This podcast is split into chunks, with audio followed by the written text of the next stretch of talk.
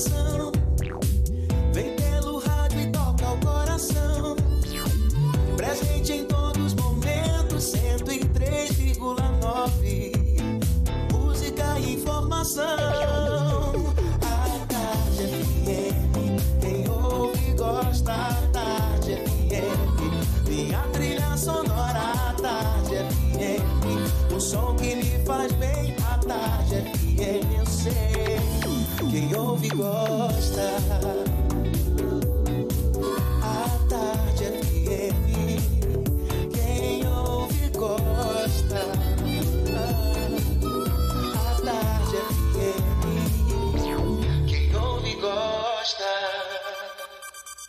A partir de agora, na Tarde FM, Isso é Bahia. Um papo claro e objetivo sobre os principais acontecimentos do dia. Um programa com a marca do Grupo A Tarde de Comunicação e do Bahia Notícias. Para botar tempero no começo da sua manhã. Isso é Bahia. Isso é Bahia. Apresentação: Jefferson Beltrão e Fernando Duarte.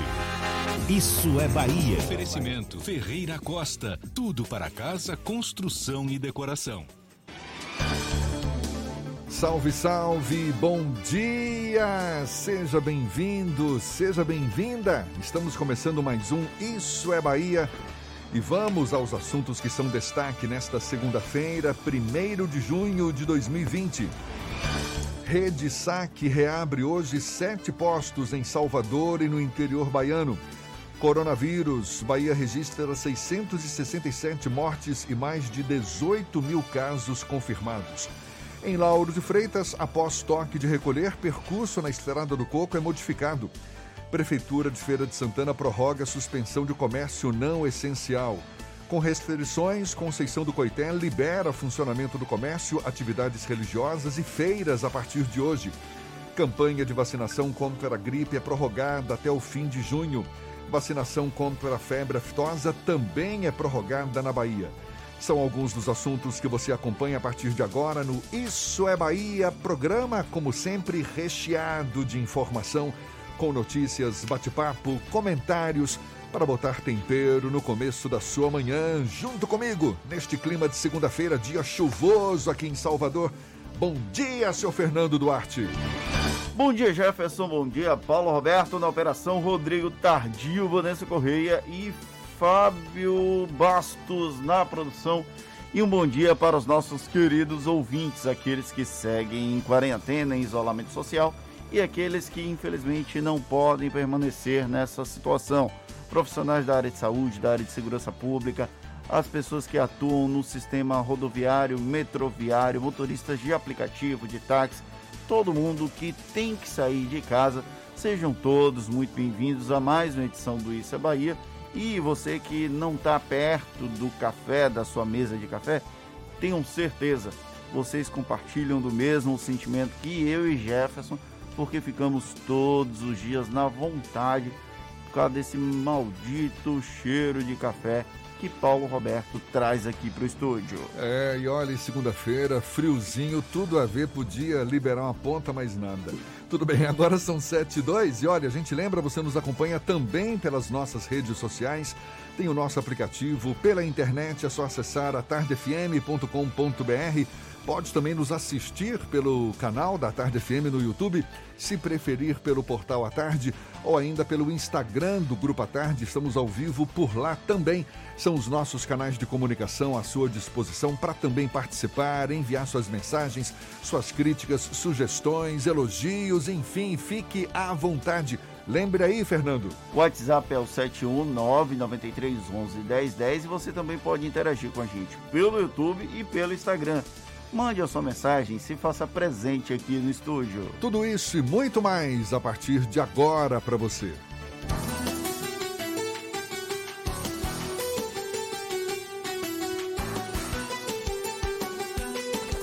Isso é Bahia. Previsão do tempo.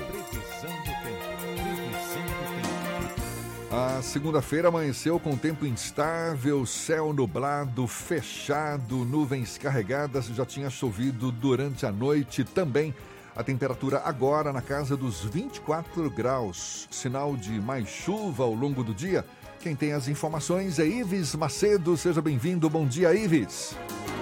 Oi Jefferson, muito bom dia para você, bom dia Fernando, Paulinho, bom dia para você já na sintonia aqui da Tarde FM no programa Isso é Bahia. Semana começando, início de mês, um mês de muita tranquilidade e de muita paz pra gente. Semana começando também com previsão do tempo para Salvador e região metropolitana. A semana começa com céu nublado em alguns momentos do dia, mas a previsão para esta segunda-feira é de sol. Mesmo assim, ainda pode ter chuva passageira em alguns momentos do dia, principalmente agora pela manhã e também à noite. A temperatura fica entre os 23 e os 29 graus. Neste instante, milhares de famílias do sertão nordestino passam fome, sede e vivem sem nenhum recurso. Se está difícil para nós, imagine para eles. Colabore com os amigos do bem doe em amigosdobem.org. É com você, Jefferson, eu volto daqui a pouco com a previsão do tempo para o interior do estado. Tá combinado, valeu Ives, até já então, aqui na Tarde FM, agora 7 e 5. Isso é Bahia. O fim de semana foi marcado por polêmicas envolvendo símbolos de grupos de supremacia branca norte-americana alguns deles ligados a movimentos neonazistas internacionais. Apesar disso, há um esforço grande dos envolvidos em negar o cunho problemático dos signos utilizados para reforçar essas ideias. Ainda assim, o movimento Trezentos pelo Brasil e sua caminhada com tochas para o Supremo Tribunal Federal e o ato de beber leite puro em frente às câmeras remete a situações até então difíceis de serem imaginadas no Brasil. Essa importação de símbolos e a saída do armário de preconceitos negados há muito tempo no Brasil são tema do comentário político de Fernando Duarte. Isso é Bahia. Política. A Tarde FM o eterno negacionismo do racismo estrutural parece funcionar como uma venda para impedir enxergar os símbolos dessa nova direita que chegou ao poder junto com Jair Bolsonaro. Basta ver as recentes apropriações da cultura de supremacistas brancos norte-americanos que provocam ojeriza em quem entende as mensagens implícitas ao tempo em que reforçam o comportamento neofascista desses grupos aprovados por monstros até então escondidos no armário. Isso em um contexto de tensão racial nos Estados Unidos, berço desses símbolos agora adotados e relativizados no Brasil. O exemplo mais explícito e mais assustador, na minha opinião, foi o grupo autoproclamado 300 pelo Brasil. Na verdade, eram 30 que protestou com máscaras e tochas em frente ao Supremo Tribunal Federal. Mais referência a Klux Klan impossível. Ainda assim, há quem defenda essa mobilização como liberdade de expressão. Não dá para fingir que não é criminoso utilizar esse direito para divulgar algo tão abjeto como as ideias da clã. A liberdade de um só existe até o momento em que invade a liberdade de outro. Ser um supremacista branco deveria render prisão e rejeição social. Esse é um dos pontos defendidos pelos movimentos antirracistas inflamados pela morte de George Floyd em Minneapolis, nos Estados Unidos. Outro ponto crítico é o ato de beber leite puro, compartilhado pelas hostes bolsonaristas e pelo próprio presidente em transmissões online. É mais uma apropriação da direita radical dos Estados Unidos, comprovando o complexo de vira-latas tão presente na política externa do Itamaraty após a posse de Ernesto Araújo como chanceler. Além de lambibotas do pseudo-filósofo Olavo de Carvalho, viramos capacho oficial da Casa Branca, com direito à importação de muitas ideias imprestáveis da sociedade americana. Tudo isso com a anuência e apoio da elite econômica brasileira, que usou o sentimento antipetista para transformar o país em uma nação comandada por despreparados bem menores do que o Brasil merecia. Enquanto nos Estados Unidos o movimento Black Lives Matter ganha corpo e tenta transcender a realidade racista por lá, aqui fingimos o mito da democracia racial. Inclusive, já se prevê o uso do Quero Respirar lá para responsabilizar as mobilizações pelas novas ondas de contaminação pelo novo coronavírus que estão por vir. João Pedro, morto aos 14 anos na casa, em casa no Rio de Janeiro, se tornou mais um número na escalada criminosa do Estado contra os pobres e contra a população negra. Fosse ele um garoto de classe média, branco, haveria uma intensa cobrança por punição. Mas Agatha Félix morreu há mais tempo e pouco se fala daqueles que assassinaram ela aos oito anos de idade. Feliz será o dia em que consigamos admitir o preconceito arraigado em cada um de nós, especialmente o racismo, agora negado e rechaçado pelos detentores do poder no Palácio do Planalto. Se você não se deixou emocionar pelas últimas palavras de George Floyd, eu quero respirar, ou pelas falas das mães dos pretos que são mortos diariamente no Brasil, talvez não resida aí um pouquinho de humanidade. Vidas pretas importam. Cruzar os braços para esse genocídio ou fingir que não há nada de errado com a semiótica neofascista em ascensão no país, fala mais sobre você, que normaliza isso, do que sobre esse projeto de nação que aos poucos nós estamos conseguindo implodir. Chega a provocar calafrios na espinha, não é? A gente presenciar manifestações como essa, tochas, máscaras, numa clara alusão a Ku Klux Klan, ou seja, e inclusive a Sarah Winter, que é quem fica à frente de um movimento como esse, ela já participou de manifestações lá em Brasília e procuradores do Ministério Público do Distrito Federal e Territórios já admitiram que seria uma milícia armada. Esse grupo, a própria Sara admitiu a presença de armas no acampamento bolsonarista. O objetivo de Sara Winter é ser Brasília. presa porque ela quer se tornar Marte. Ela fez isso desde a época do FEMIN, em 2014, quando ela protestou, inclusive, contra o então deputado federal Jair Bolsonaro. Agora ela está à frente desses 300 pelo Brasil. Ela é uma criminosa. Sarah Winter deveria estar presa, mas ainda não foi possível. Quando ela for presa, tenha certeza que vão usar ela como Marte, o que é uma das coisas mais absurdas desse país mas infelizmente vai acontecer. Agora são 7 e 12, como sempre, a gente também atualizando os números do novo coronavírus, dessa pandemia aqui na Bahia. Até agora, o estado contabilizou mais de 667 mortes por Covid-19 e mais de 18 mil casos confirmados da doença em todo o território baiano, segundo o boletim divulgado ontem pela Secretaria Estadual da Saúde. As 29 mortes registradas referem-se a um período de 24 dias e não em 24 horas. Ao todo, mais de 6 mil pessoas já se recuperaram da doença. O Brasil registrou até ontem o total de 29.314 mortes por Covid-19 e mais de meio milhão de casos confirmados da doença, segundo o mais recente balanço do Ministério da Saúde.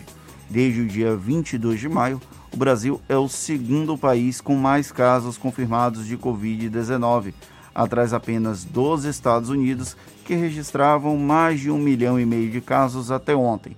No Brasil, ao todo, mais de 205 mil pacientes já estão recuperados. E olha só, após a publicação do decreto que determina o toque de recolher em Lauro de Freitas, aqui pertinho de Salvador, na Grande Salvador, motoristas que circulam pela Estrada do Coco no, na área da BA 099 precisam usar outro percurso por meio da via metropolitana. Os usuários em direção a Salvador devem seguir a sinalização que leva até a via metropolitana e usar a mesma rodovia para chegar à capital baiana, na região de São Cristóvão.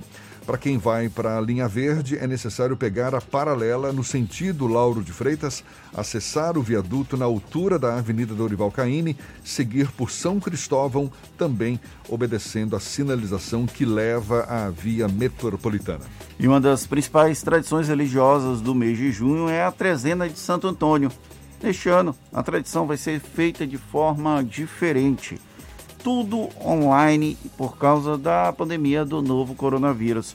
Com isso, a trezenda de Santo Antônio do Forte da Barra e também da paróquia de Santo Antônio Além do Carmo, por exemplo, vai acontecer entre hoje e o dia 13 às 7 da noite, transmitido pelo Instagram, Facebook e canal no YouTube. No dia festivo, o dia 13 de junho, vai ter alvorada às 6 da manhã, missas às 7 e 10 da manhã. Já às 4 da tarde, uma procissão em um carro aberto vai passar pelas ruas do Santo Antônio, além do Carmo e Barbalho. A paróquia solicita aos fiéis e público em geral que acompanhe a passagem da imagem de Santo Antônio da janela de suas residências, mantendo assim o distanciamento social. Novos tempos, novos hábitos. Agora, 7h15 na Tarde FM.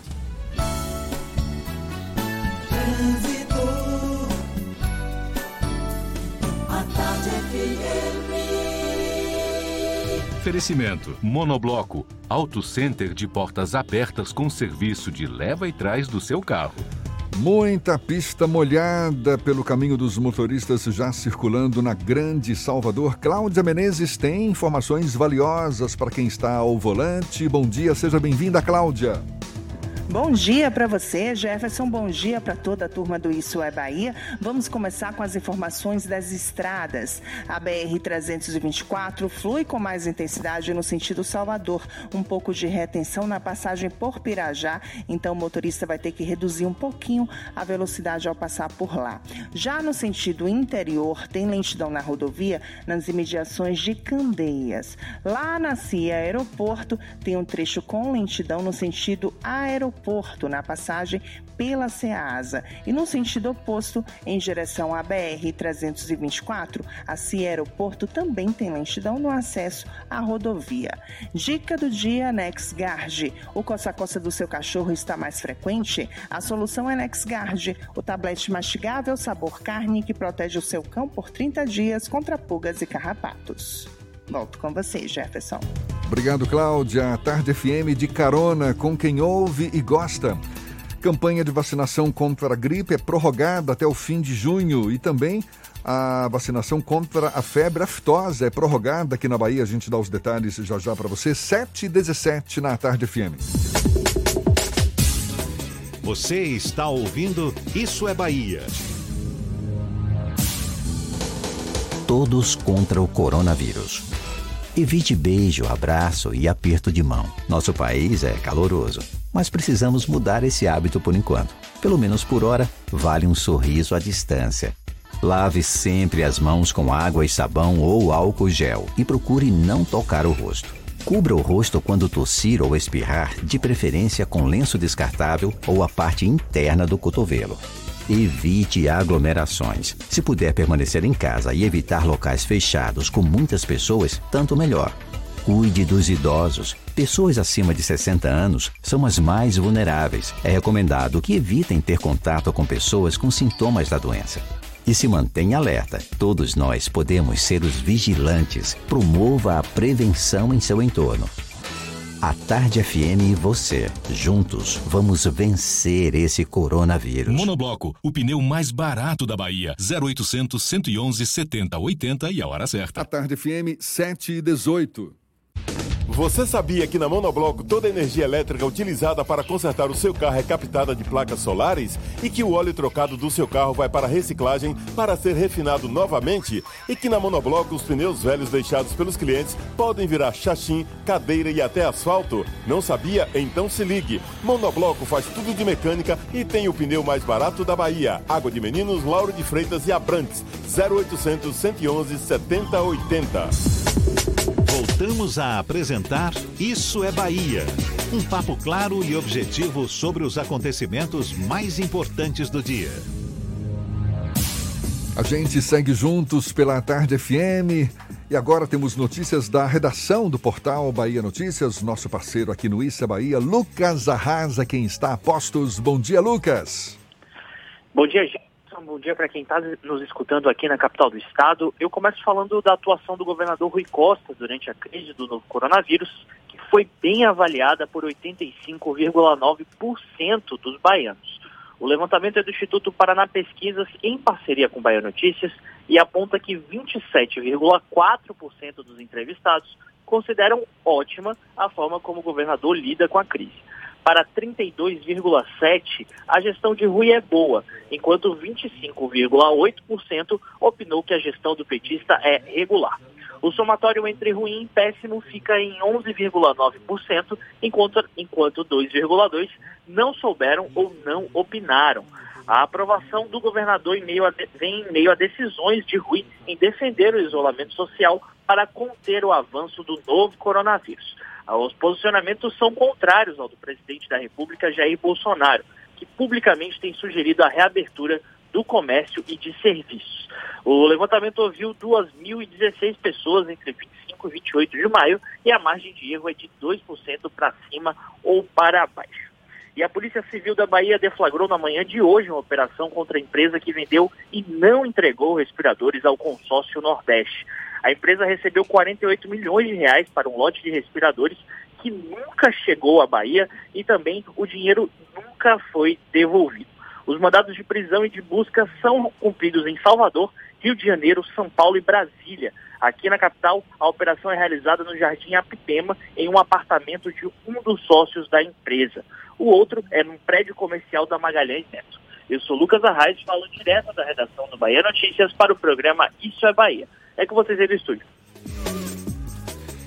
Não bastasse o desafio de se refugiar em casa, longe das atividades habituais a que estava acostumado, quem passa pela experiência do isolamento social em meio à pandemia da Covid-19 pode fazer surgir ou piorar doenças de pele. Olha só, isso por conta do estresse gerado pelo confinamento, sobretudo em pessoas mais sensíveis e suscetíveis à ansiedade e depressão.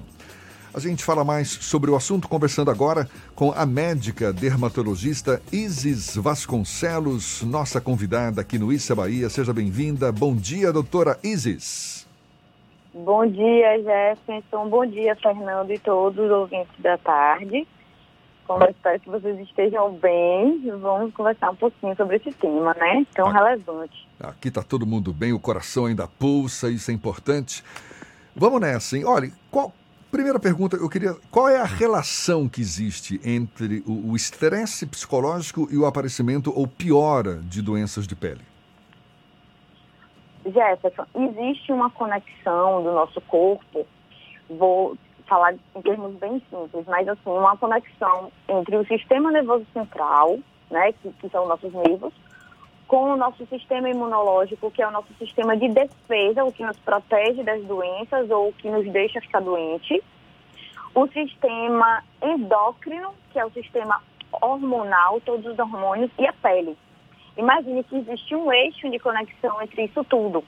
Então, se nosso emocional não vai bem, ou seja, se a gente não consegue administrar, administrar o estresse em que estamos inseridos, tanto o nosso sistema de defesa quanto nossa pele vai se alterar. Então, é tudo muito interligado. A pele é o nosso maior órgão, é o órgão, é o órgão externo do nosso corpo e é o maior órgão que tem. Então, ele não só é um sistema de proteção, é um órgão de proteção, mas ele é um órgão de sentir e de manifestar tudo que está passando com a gente. Tanto né? psicológico, né, quanto físico.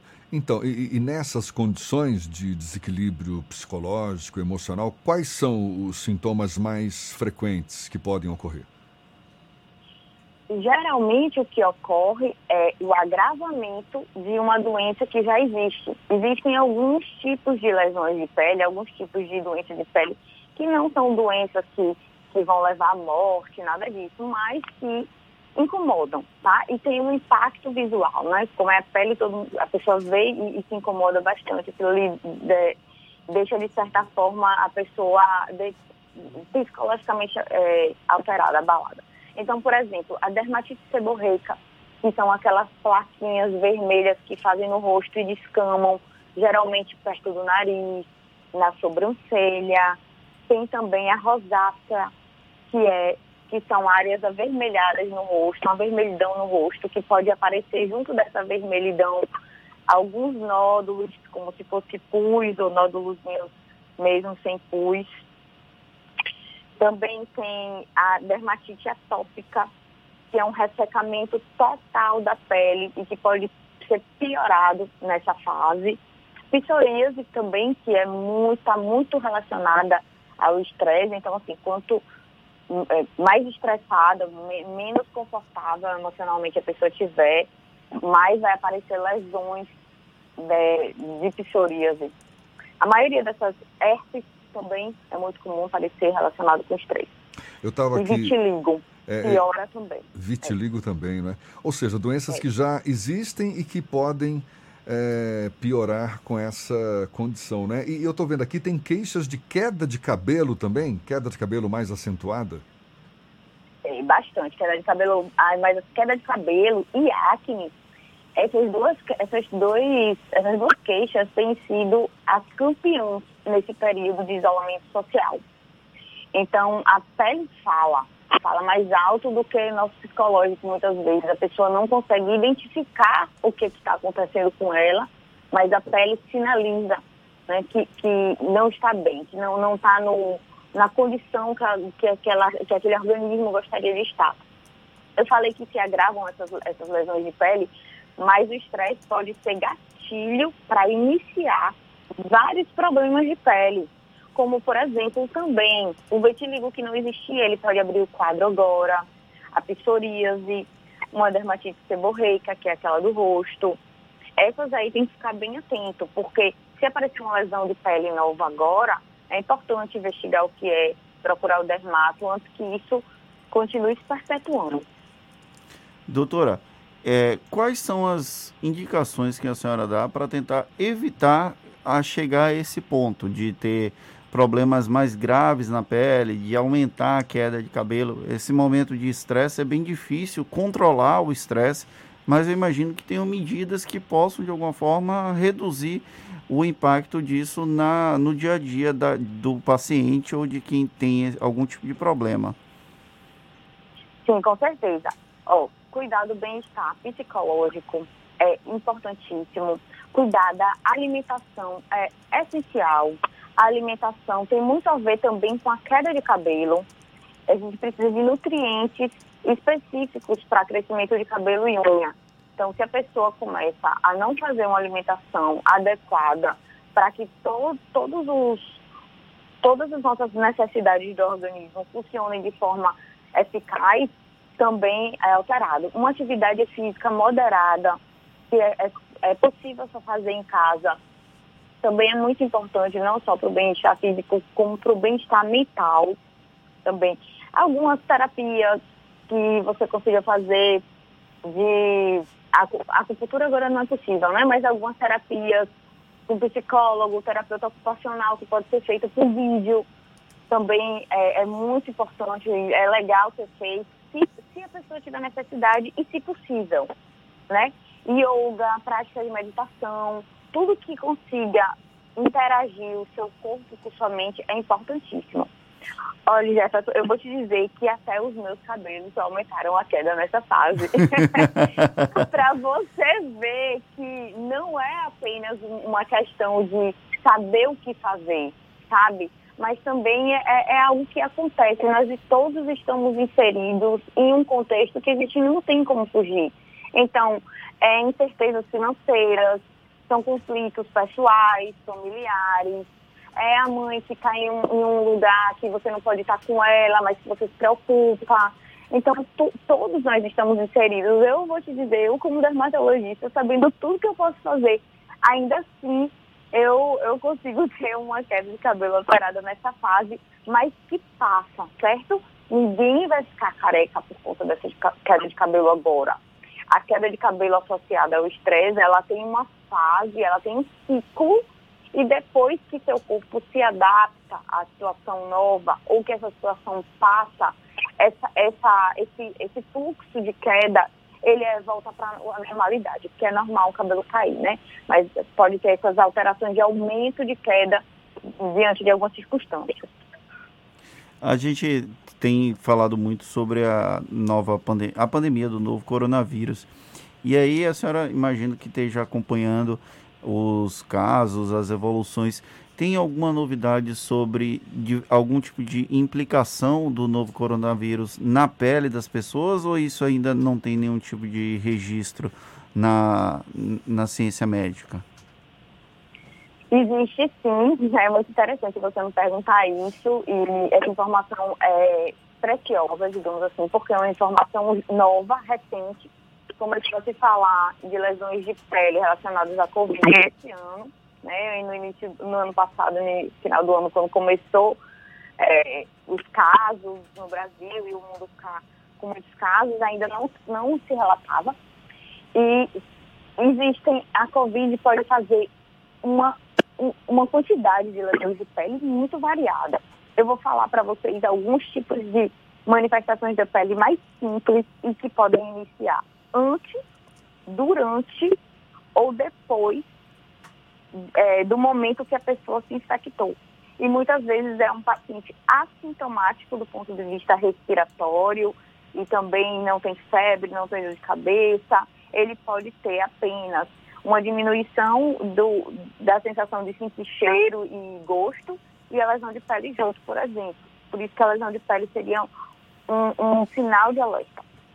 Então, placas vermelhas e arroxeadas nos dedos das mãos e dos pés, parecendo como se a pessoa tivesse uma inflamação ao redor da unha ou fungo entre os dedos, pode sinalizar que a pessoa está com Covid. É importante lembrar, assim, que a pessoa está bem, não tinha nenhuma lesão na mão e aparece aquela lesão que não é algo comum para ela, porque existem algumas que vão e voltam, mas aquela não é algo comum.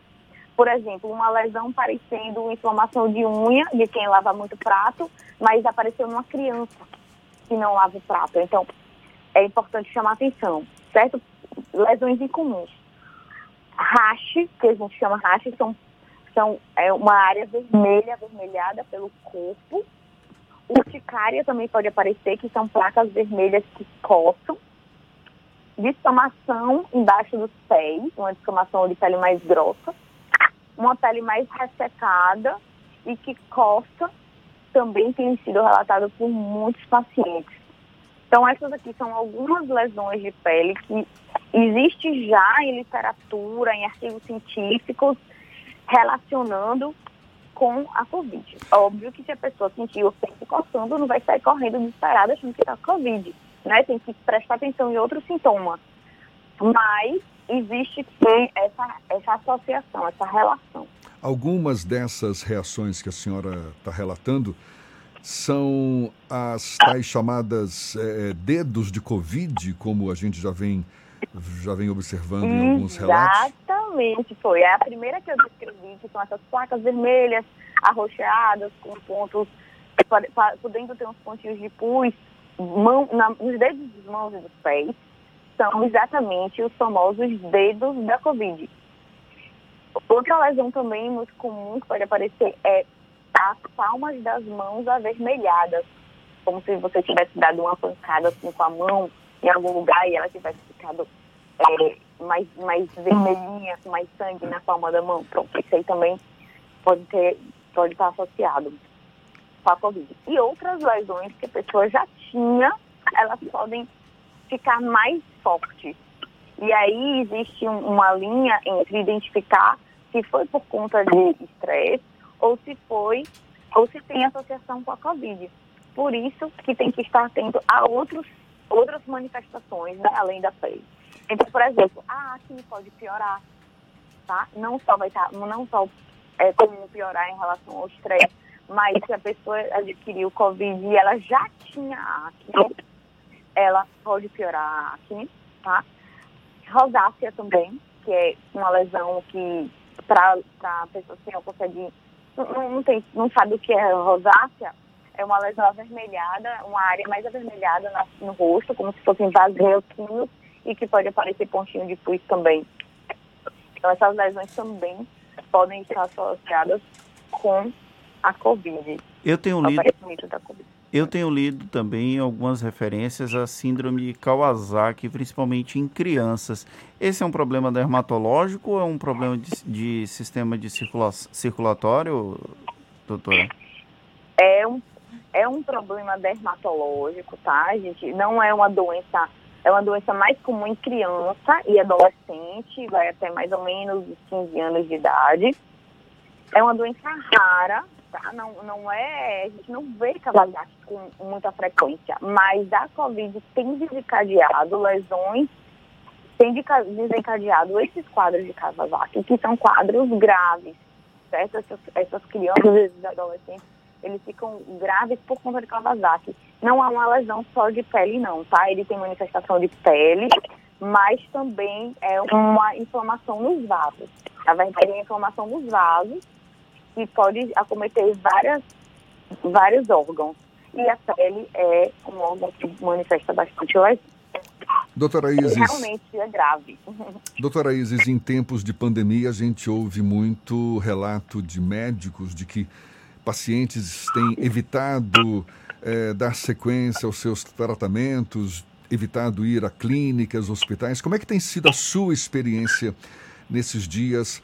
A senhora tem percebido também uma certa ausência de pacientes ou tem substituído o cuidado com esses pacientes por meio da telemedicina? Enfim, relate um pouco a, a sua experiência em tempos de pandemia na relação com seus pacientes realmente tem reduzido bastante a presença dos pacientes nos consultórios. Eu entendo que, é, por um respeito né, às recomendações, mas os pacientes que precisam de acompanhamento contínuo, eles não podem abandonar, porque algumas doenças de pele, que a gente chama até doenças autoimunes, são doenças que elas vão só aumentando, elas vão só, só acelerando, né?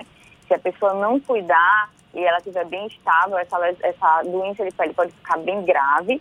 Para esses pacientes que possuem uma doença que precisa de acompanhamento mais de perto, realmente eu, eu estou fazendo telemedicina, eu estou ajudando e orientando no que é possível.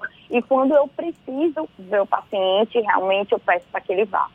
Mas eu tenho tido cuidado de fazer as orientações, e, principalmente pacientes que eu conheço. Porque o que eu não conheço, eu preciso ver, sabe? Porque lesão de pele, foto e vídeo, muitas vezes não é suficiente. Então, a maioria das vezes eu, eu, eu preciso ver ao vivo para ter certeza do, do, que é que aquilo ali, do que é está acontecendo. Mas para os que eu já conheço, realmente tenho acompanhado, tenho mantido eles por telemedicina e tem ajudado bastante. E essas lesões relacionadas ao estresse têm surgido muito.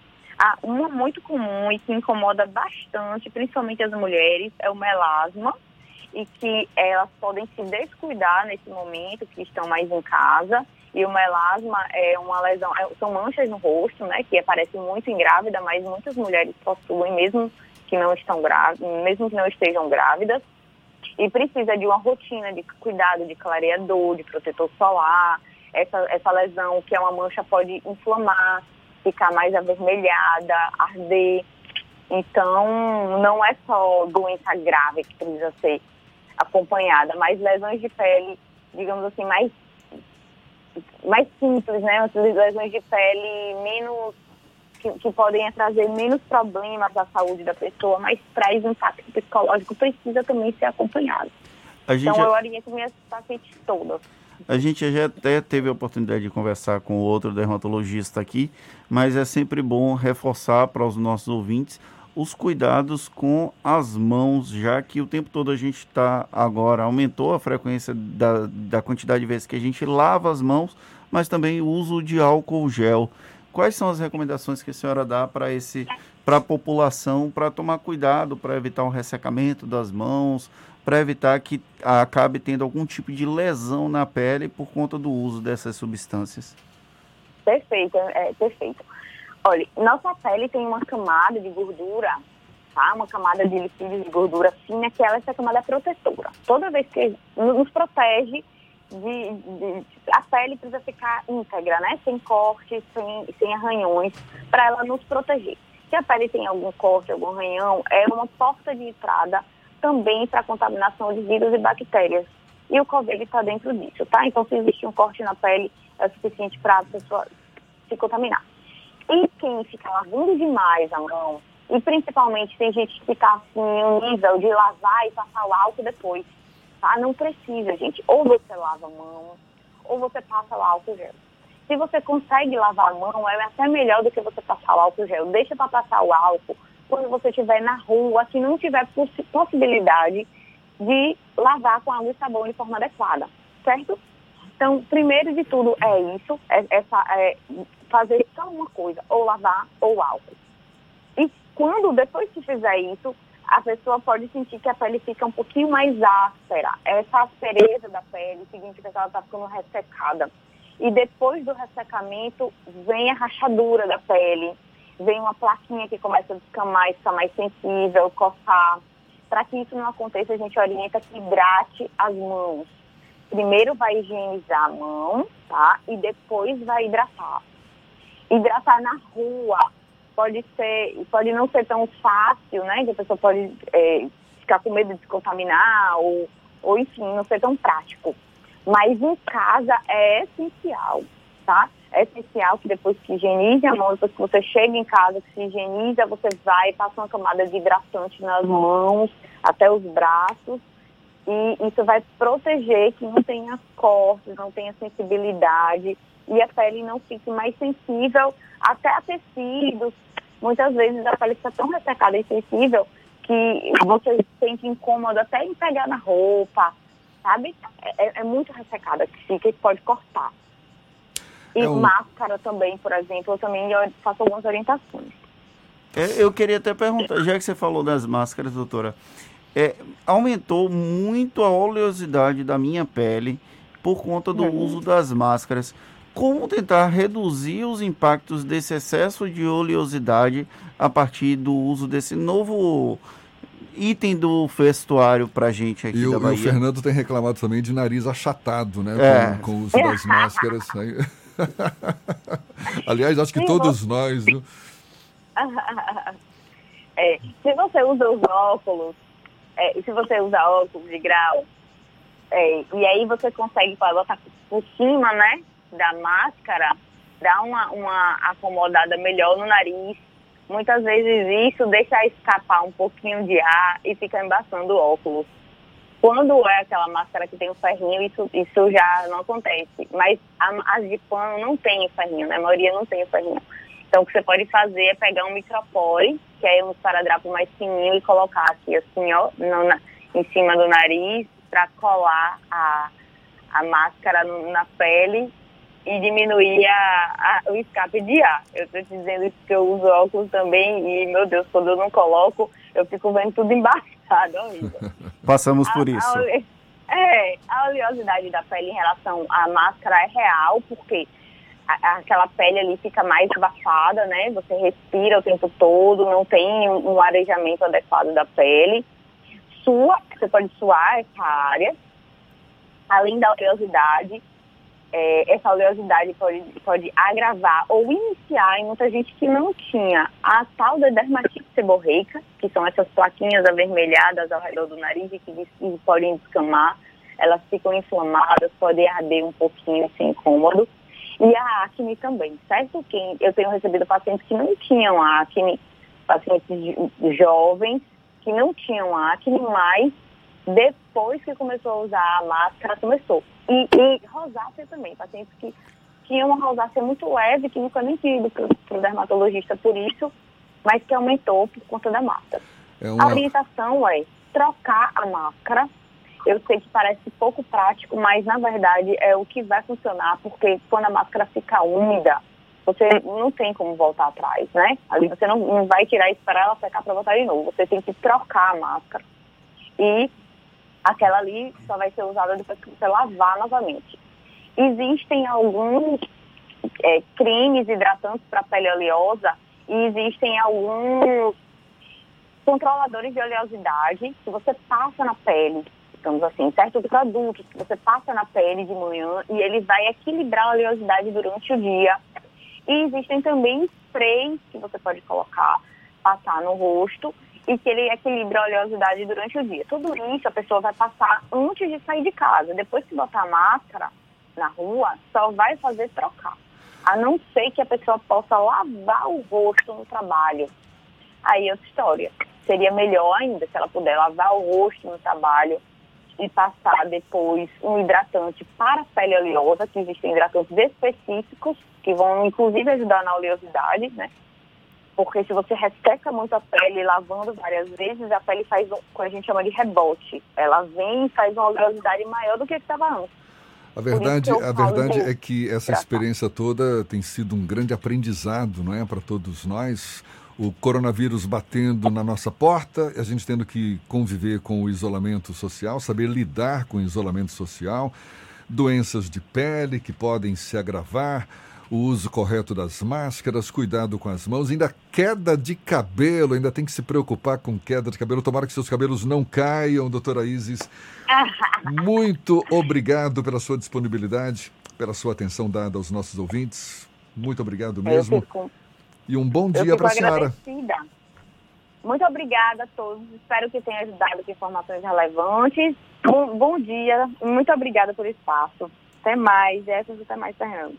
Valeu, até mais. A gente lembra que essa conversa todinha vai estar disponível logo mais nos nossos canais no YouTube, Spotify, iTunes e Deezer. Agora, 7h45 na Tarde FM.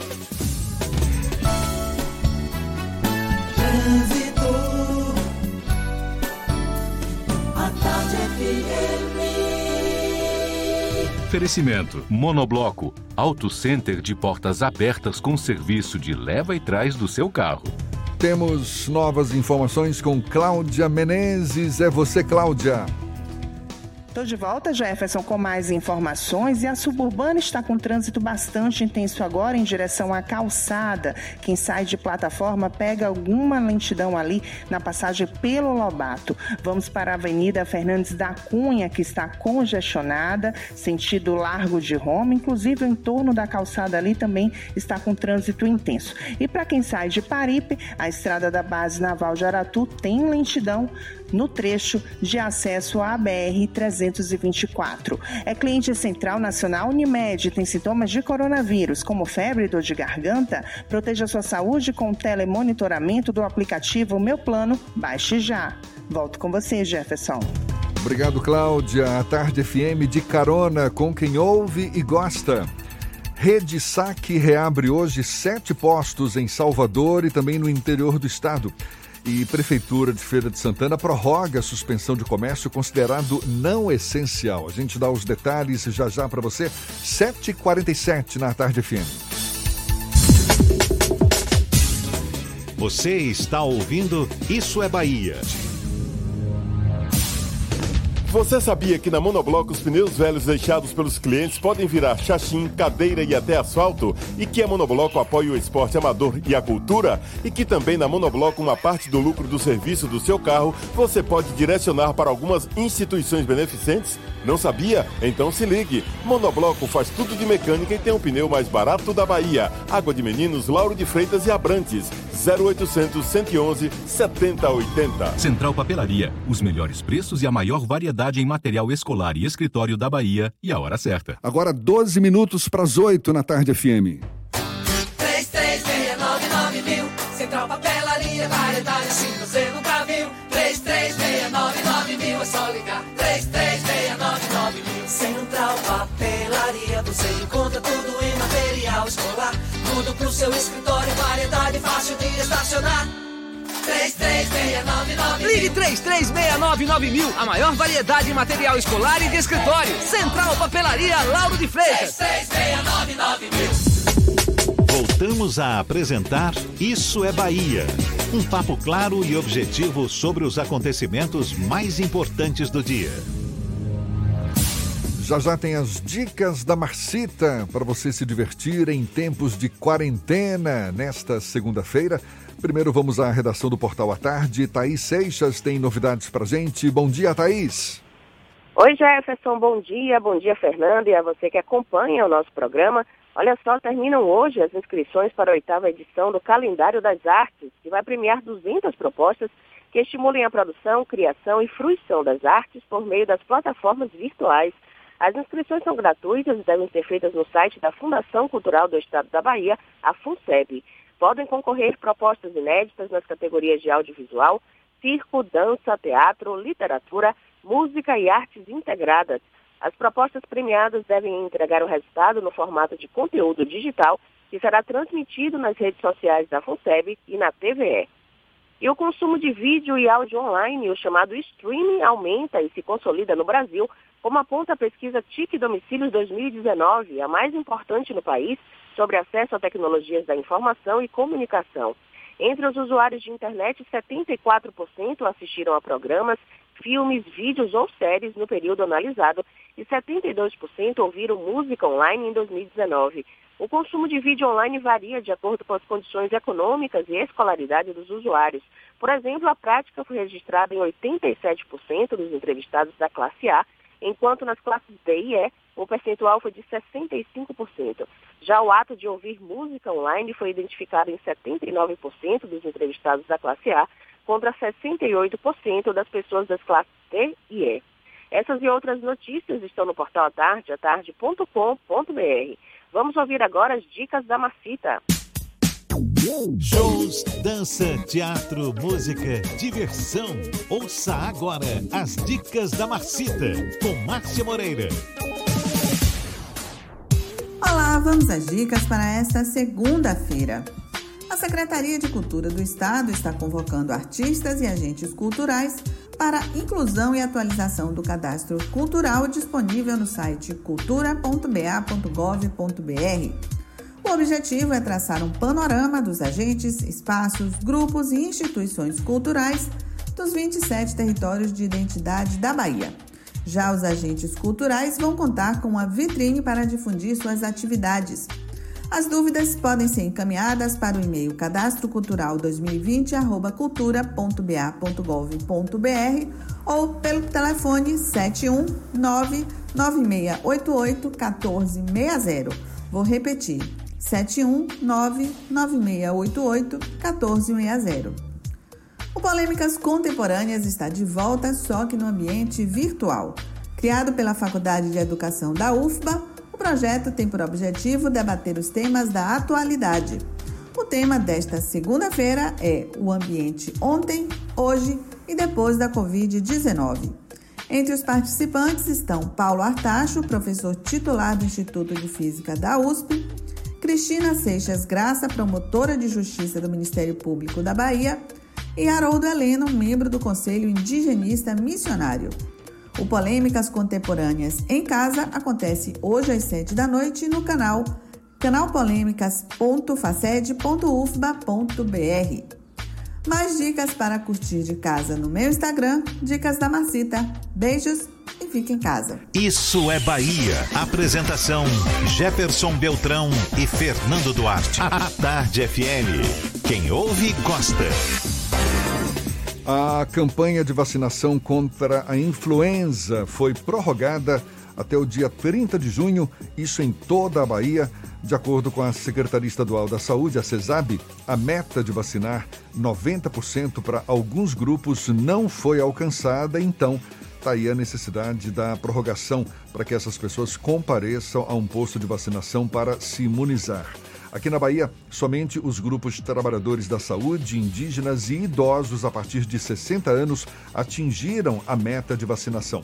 Em todo o estado, a meta é imunizar 90% do público-alvo, formado por mais de 4 milhões de pessoas.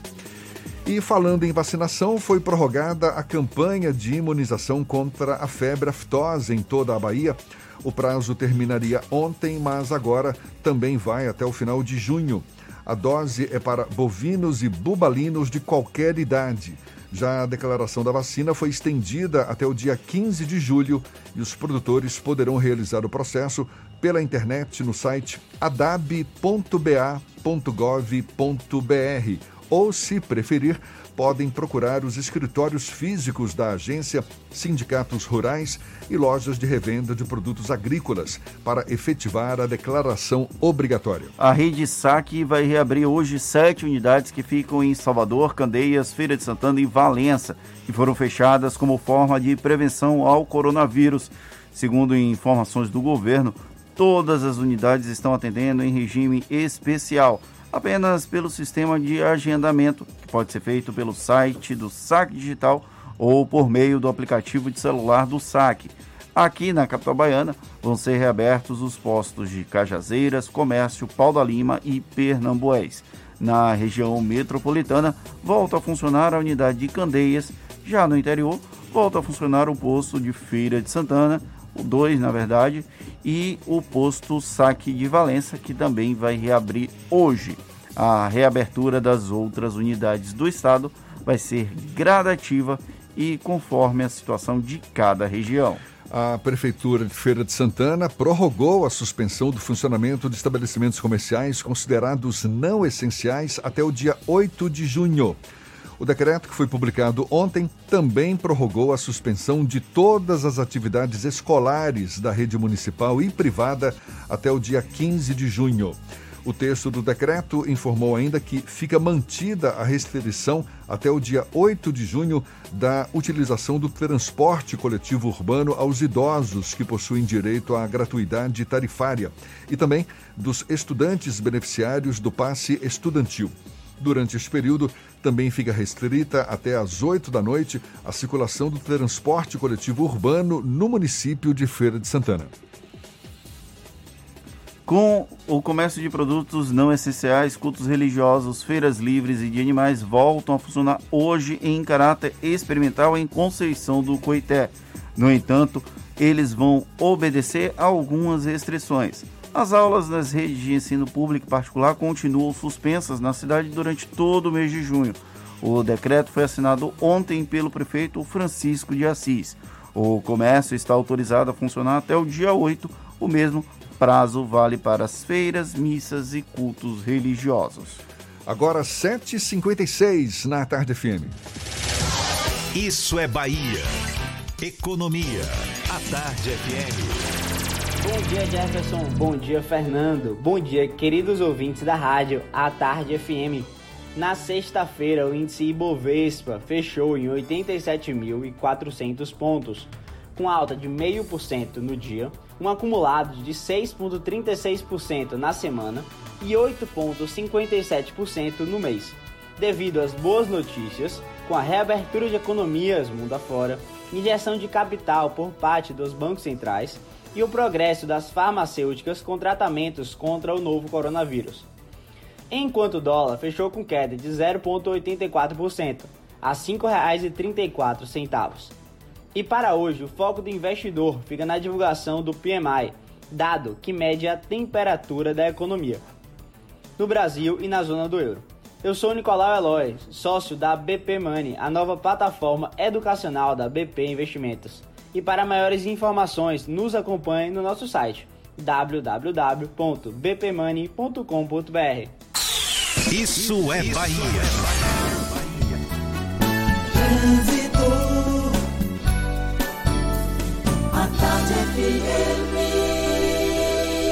Oferecimento: Monobloco, Auto Center de portas abertas com serviço de leva e trás do seu carro. A gente volta a falar com Cláudia Menezes. Novidades pra gente. É você, Cláudia. Tô de volta, Jefferson. E a CIA Aeroporto tem dois trechos congestionados. Na passagem pela Ceasa, sentido aeroporto, por causa de obras na via, e no acesso à BR-324. Tem cerca de um quilômetro e meio de lentidão. Outro ponto com bastante lentidão agora é lá na estrada da base naval de Aratu, em direção à BR-324. Quem sai de Paripe pega todo esse trânsito no acesso à rodovia. Atenção, a meningite meningocócica pode matar em 24 horas horas. A vacina está disponível gratuitamente para adolescentes de 11 e 12 anos. Procure o posto de saúde mais próximo. Eu volto com você, Jefferson.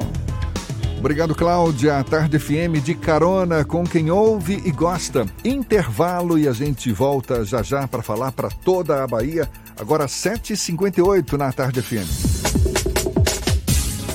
Você está ouvindo Isso é Bahia. Todos contra o coronavírus. Evite beijo, abraço e aperto de mão. Nosso país é caloroso, mas precisamos mudar esse hábito por enquanto. Pelo menos por hora, vale um sorriso à distância. Lave sempre as mãos com água e sabão ou álcool gel e procure não tocar o rosto.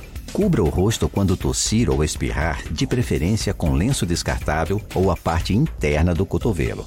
Evite aglomerações. Se puder permanecer em casa e evitar locais fechados com muitas pessoas, tanto melhor.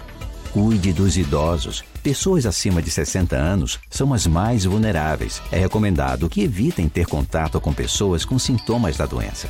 E se mantenha alerta. Todos nós podemos ser os vigilantes. Promova a prevenção em seu entorno. A Tarde FM e você, juntos, vamos vencer esse coronavírus.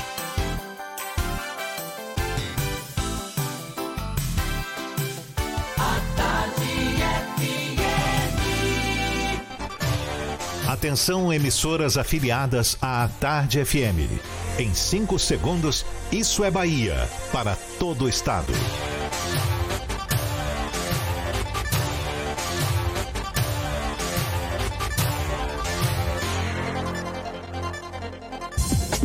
No ar, Isso é Bahia. Informação com a marca do Grupo A Tarde e do Bahia Notícias. Política, segurança, saúde, cidadania. Isso é Bahia. Apresentação: Jefferson Beltrão e Fernando Duarte.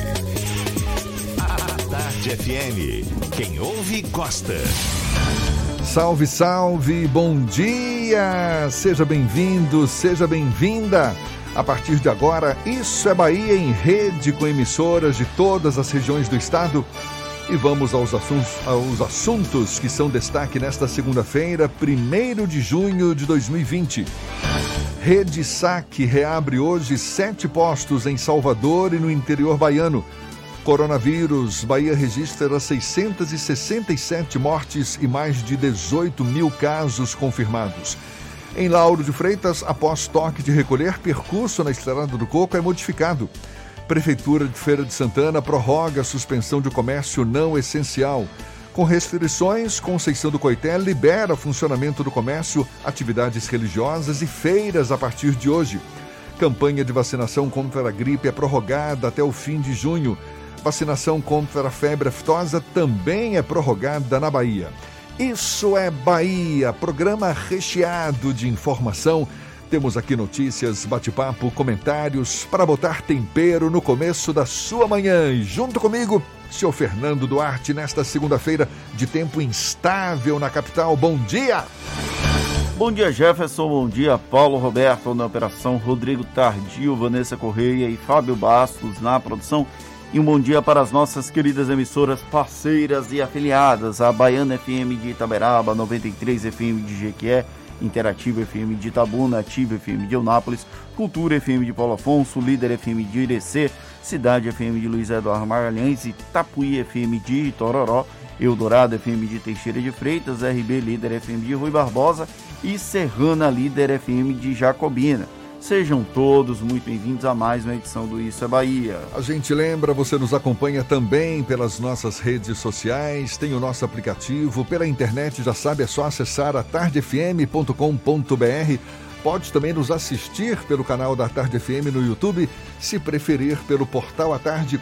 E estamos ao vivo também pelo Instagram do Grupo à Tarde, nossos canais de comunicação, portanto, à sua disposição para também participar, enviar suas mensagens, suas críticas, suas sugestões, seus elogios também serão muito bem-vindos.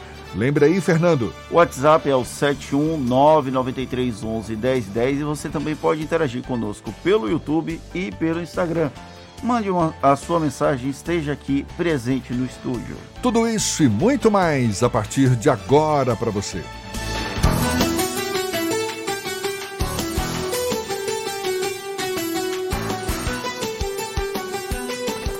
Isso é Bahia. Previsão do tempo. A segunda-feira amanheceu com tempo instável aqui na capital baiana, nuvens carregadas, já tinha chovido durante a noite, no começo da manhã voltou a chover. Há previsão de chuva ao longo do dia, mas também com períodos de céu nublado a parcialmente nublado. A temperatura neste momento na casa dos 25 graus. Para o interior do estado, a gente acompanha a previsão do tempo com Ives Macedo em seu segundo tempo. Bom dia mais uma vez, Ives. Olá Jefferson, muito bom dia novamente para você. Bom dia para você do interior do estado que já está em nossa companhia aqui no programa Isso é Bahia. Eu começo a nossa viagem falando da cidade de Itaberaba, é a nossa primeira parada, que deve ter sol o dia todo nesta segunda, muitas nuvens e pancadas de chuva, principalmente agora pela manhã e à noite, mas a previsão geral para o dia é de sol mesmo. Mínima de 17 máxima de 29 graus. Vamos agora para a cidade de Eunápolis, que deve ter sol com nuvens e não chove nesta segunda. Mínima de 21 e máxima de 30 graus. É cliente Central Nacional Unimed e tem sintomas de coronavírus, como febre e dor de garganta? Proteja a sua saúde com o telemonitoramento do aplicativo Meu Plano. Baixe já. Até amanhã, Jefferson. Boa segunda-feira para você. Valeu, Ives. Até amanhã, então. Aqui na Tarde FM, 8 e 5 agora. Isso é Bahia. Em meio à pandemia do novo coronavírus, grupos de manifestantes contrários ao governo e favoráveis à administração na Avenida Administração de Jair Bolsonaro se enfrentaram na Avenida Paulista, em São Paulo. Essa escalada de violência funciona como combustível para quem defende que o isolamento social é uma medida ineficiente, ao tempo em que justifica a adoção de medidas mais duras pelo governo, como prometeu o deputado federal Eduardo Bolsonaro, filho do presidente. Por mais que a defesa da democracia seja algo essencial em um momento tão delicado do país, é preciso tomar cuidado com a forma com que essas mobilizações vão acontecer, sob o risco de incorrer nos mesmos erros dos ditos adversários. Essa tensão crescente é tema do comentário político de Fernando Duarte. Isso é Bahia. Política.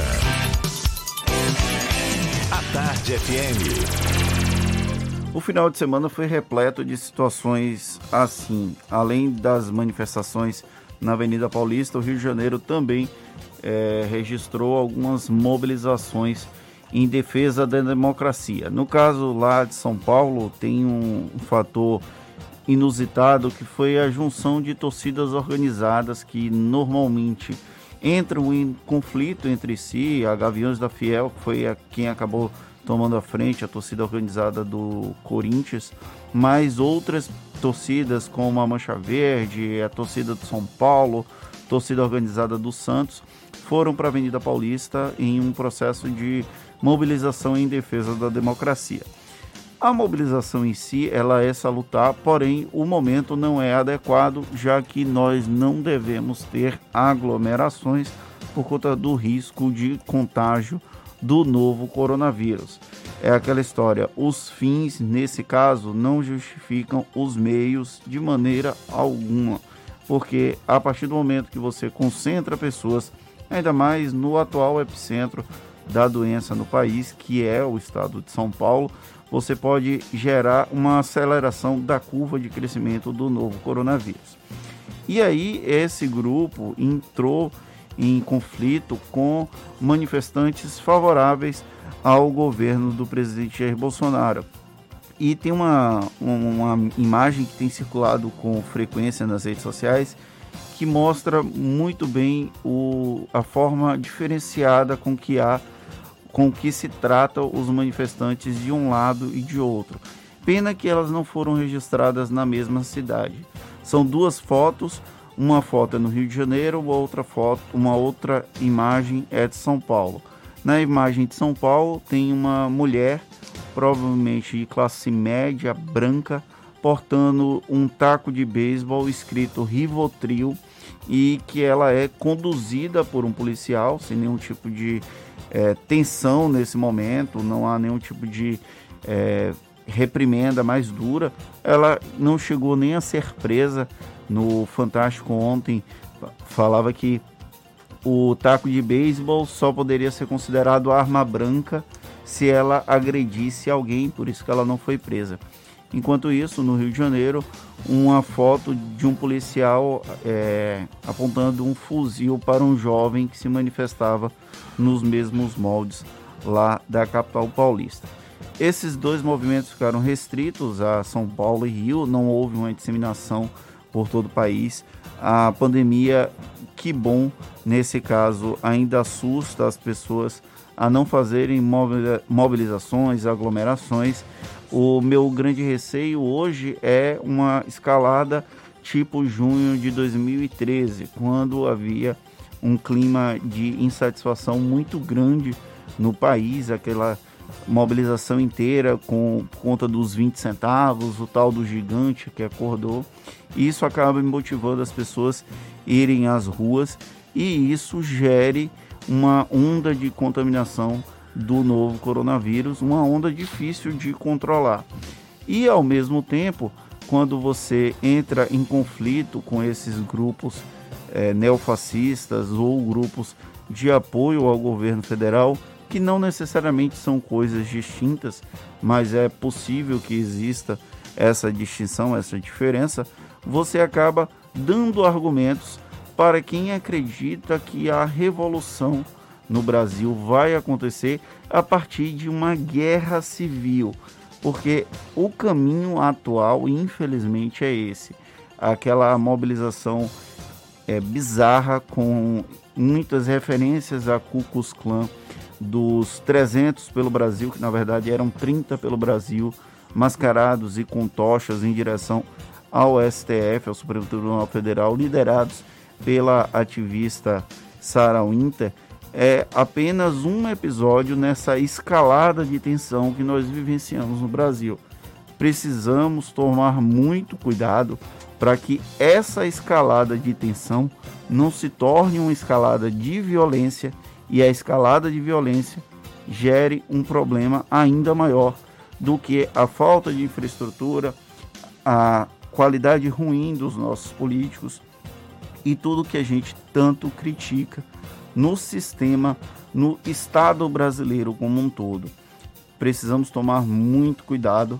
Cada passo ela, ele é importante na defesa da democracia, na forma como nós encaramos a democracia, mas não dá para aglomerar nesse primeiro momento por conta da pandemia e se houver aglomeração, não dá para entrar em conflito. Faça sua mobilização, faça sua manifestação de maneira ordeira, sem entrar em conflito e sem aglomerar. Só não precisa ser no conforto dos carros como acontece com frequência nas mobilizações para o governo. Agora 8 e 12 na tarde FM e saiu a quarta rodada da pesquisa Data Poder 360 e que desta vez indica que o governador da Bahia, Rui Costa, do PT, é bem avaliado por 57% da população do estado.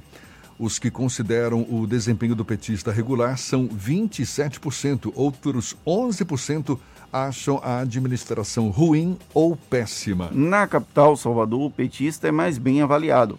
71% dos soteropolitanos consideram sua gestão boa ou ótima. Outros 17% consideram o trabalho regular, enquanto 8% acham que o trabalho de Rui Costa é ruim ou péssimo. Quando se leva em conta o estado da Bahia inteiro, os que mais aprovam a gestão de Rui Costa são os que não frequentaram a escola, 68% de ótimo ou bom. Na região metropolitana de Salvador, a taxa vai para 72%. O levantamento também mediu a percepção dos entrevistados com relação às prefeituras de cada município do estado. Para 47%, os prefeitos baianos fazem governos bons ou ótimos. Outros 30% respondem que as administrações são regulares e 21% acham que são ruins ou péssimas. A pesquisa foi realizada de 25 a 27 de maio pelo Data Poder 360, a divisão de estudos estatísticos do Poder 360, em uma parceria editorial do jornal digital Poder 360 e o jornal A Tarde de Salvador. O levantamento teve patrocínio da Associação Comercial da Bahia. Na Bahia, por meio de ligações para celulares e telefones fixos, foram entrevistadas 2.500 pessoas em 209 municípios. A margem de erro é de dois pontos percentuais. A pesquisa fez 800 entrevistas com residentes em Salvador. Para os resultados do estudo na capital, a margem de erro é de 3,5 pontos percentuais. Para mais ou para menos. Agora são 8 e 14 temos notícias que chegam da redação do portal Bahia Notícias. Lucas Arrasa, quem tem as novidades. Bom dia mais uma vez, Lucas. Bom dia mais uma vez, Jefferson. Bom dia, Fernando. Vamos dar uma atualizada na operação deflagrada pela Polícia Civil na manhã de hoje. O nome da operação se chama Ragnarok e investiga um grupo de suspeito de fraudar a venda de respiradores, inclusive para a Bahia. Uma venda de 48 milhões de reais nunca chegou a ser concretizada e o dinheiro nunca foi devolvido. O estabelecimento se apresenta como revendedor dos produtos. De acordo com as investigações, a empresa tentou negociar de forma fraudulenta com outros setores do país, entre eles hospitais de campanha e da base do Exército em Brasília. É, nas, entre as prisões de hoje estão dois, duas pessoas que se apresentaram como sócios da empresa e um possível fundador. E o governo Bolsonaro nomeou o chefe de gabinete do senador Ciro Nogueira, Marcelo Lopes da Ponte, para a presidência do FNDE, o Fundo Nacional do Desenvolvimento da Educação. A mudança foi publicada em diário oficial dessa segunda-feira. Lembrando que esse é mais um movimento, mais um cargo garantido pelo grupo do Congresso Nacional chamado de Centrão, que se aproxima do presidente Jair Bolsonaro. Eu sou Lucas Arraes, falo direto da redação do Bahia Notícias para o programa Isso é Bahia. É com vocês aí no estúdio. Notícias que já divulgamos na primeira hora do Isso é Bahia de hoje, mas que merece destaque também para os nossos ouvintes no interior do estado. Até agora, a Bahia contabilizou mais de 667 mortes por Covid-19 e mais de 18 mil casos confirmados da doença, isso em todo o estado. Números que se baseiam no boletim divulgado ontem pela Secretaria Estadual da Saúde. E olha só que legal, mais de 6 mil pessoas já se recuperaram da doença. Após a publicação do decreto que determina o toque de recolher em Lauro de Freitas, motoristas que circulam pela Estrada do Coco precisam agora usar um novo percurso utilizando a via metropolitana. Os usuários em direção a Salvador devem seguir a sinalização que leva até a via metropolitana e usar a mesma rodovia para chegar na capital baiana, na região de São Cristóvão. A campanha de vacinação contra a gripe foi prorrogada até o fim de junho e em toda a Bahia. De acordo com a Secretaria da Saúde, a meta de vacinar 90% para alguns grupos não foi alcançada. Por isso, a prorrogação da campanha para que as pessoas compareçam a um posto de vacinação para se imunizar. Também foi prorrogada a campanha de imunização contra a febre aftosa em toda a Bahia. O prazo terminaria ontem mas agora vai, vai até o dia 30 de junho. A dose é para bovinos e bubalinos de qualquer idade. Já a declaração da vacina foi estendida até o dia 15 de julho. A rede SAC vai reabrir hoje sete unidades que ficam em Salvador, Candeias, Feira de Santana e Valença. Unidades que foram fechadas como forma de prevenção ao coronavírus. Segundo informações do governo, todas as unidades estão atendendo em regime especial, apenas pelo sistema de agendamento que pode ser feito pelo site do Saque Digital ou por meio do aplicativo de celular do Saque. Aqui na capital, vão ser reabertos os postos de Cajazeiras, Comércio, Pau da Lima e Pernambués. A Prefeitura de Feira de Santana prorrogou a suspensão do funcionamento de estabelecimentos comerciais considerados não essenciais até o dia 8 de junho. O decreto, que foi publicado ontem, também prorrogou a suspensão de todas as atividades escolares da rede municipal e privada até o dia 15 de junho. Já o comércio de produtos não essenciais, cultos religiosos, feiras livres e de animais voltam a funcionar hoje em caráter experimental em Conceição do Coité. No entanto, vão obedecer algumas restrições. As aulas nas redes de ensino pública e particular continuam suspensas na cidade durante todo o mês de junho. Agora, 8 e 18 e temos notícias que chegam também do interior do estado, lá da região de Jequié. Marcos Canguçu, da 93 FM, é quem fala conosco. Bom dia, Marcos. Bom dia, Jefferson e Fernando, ouvintes do Isso é Bahia. Um homem em situação de rua foi morto a pedradas na madrugada deste domingo no bairro Jequiezinho, na região do Oasis, em Jequié. A vítima é Eufrásio Souza dos Santos, conhecido como Cachamba. No local foram encontradas marcas de sangue e pedaços de blocos que teriam sido usados para espancar a vítima. GQE registrou ainda neste final de semana outras três mortes. No bairro Amaralina, um jovem de 18 anos foi assassinado a tiros. Já na Fazenda Velha, dois homens acusados de participarem do tráfico de drogas morreram em confronto com a polícia. GQE registrou neste domingo mais 12 contaminados, elevando para 397 casos positivos de coronavírus e um óbito de uma mulher de 95 anos, moradora do bairro Jequezinho, que tinha hipertensão, cardiopatia e obesidade, sendo esta a 13ª vítima da Covid-19. Até o momento, são 204 pessoas diagnosticadas com sintomas, outros 1.832 estão em quarentena. O toque de recolher segue até o dia 7 de junho, das 17 às 5 horas. Mas o maior desafio aqui, Jefferson, por parte das autoridades, é conter o número de pessoas nas ruas e usando bebida alcoólica. A Prefeitura de Piauí divulgou no Diário Oficial do município um novo decreto em que autoriza a reabertura gradual de estabelecimentos comerciais considerados não essenciais de 1 a 7 de junho. Na primeira fase de flexibilização, ficam mantidos a obrigatoriedade do uso de máscaras para toda a população e o toque de recolher entre o período das 20 às 5 horas. De acordo com o novo decreto, o comércio está liberado para funcionar de segunda a sexta-feira no sistema de rodízio de dias e horários. Dos estúdios da Rádio 93 FM, Marcos Canguçu para o Isso é Bahia. O Tribunal de Justiça da Bahia determinou a transferência dos presos que estão no complexo policial do Sobradinho e foram infectados pela Covid-19 para a unidade prisional de Feira de Santana. Conforme o Ministério Público do Estado, o pedido liminar foi feito da ação civil pública movida na última sexta-feira por um grupo de trabalho composto por promotores de promotorias de justiça com atribuição no controle externo da atividade policial de Feira de Santana. O objetivo da ação é regularizar a condição dos presos provisórios no contexto da pandemia da doença Covid-19, em específico aqueles recolhidos no complexo policial do Sobradinho. E um motorista por aplicativo foi preso após ser flagrado com 70 quilos de maconha na madrugada de ontem durante fiscalizações na BR-101, trecho da cidade de Alagoinhas.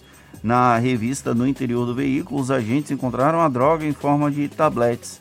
Ao ser questionado, o motorista de 33 anos disse que foi contratado para realizar o transporte da droga de Salgueiro, em Pernambuco, até a capital baiana. O condutor também contou que deixaria a maconha em um local próximo a um supermercado localizado na rótula do abacaxi e que receberia dois mil reais pelo serviço. O suspeito foi encaminhado para a delegacia de Alagoinhas. Agora, 8h22, a gente dá sequência ao nosso giro pelo interior do estado. Vamos agora para o norte da Bahia. Cidade de Paulo Afonso, Zuca, da Cultura FM, é quem tem as notícias da região. Bom dia, Zuca.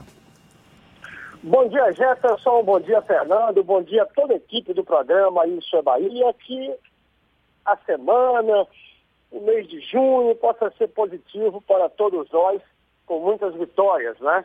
Olha, a capital da energia elétrica amanhece nesta segunda-feira, dia 1 com céu nublado. Já caiu uma chuva bacana eh, na Paulo Afonso e também em cidades da nossa região. Olha, nestas últimas 24 horas, um crime com muita repercussão aqui na cidade, um feminicídio.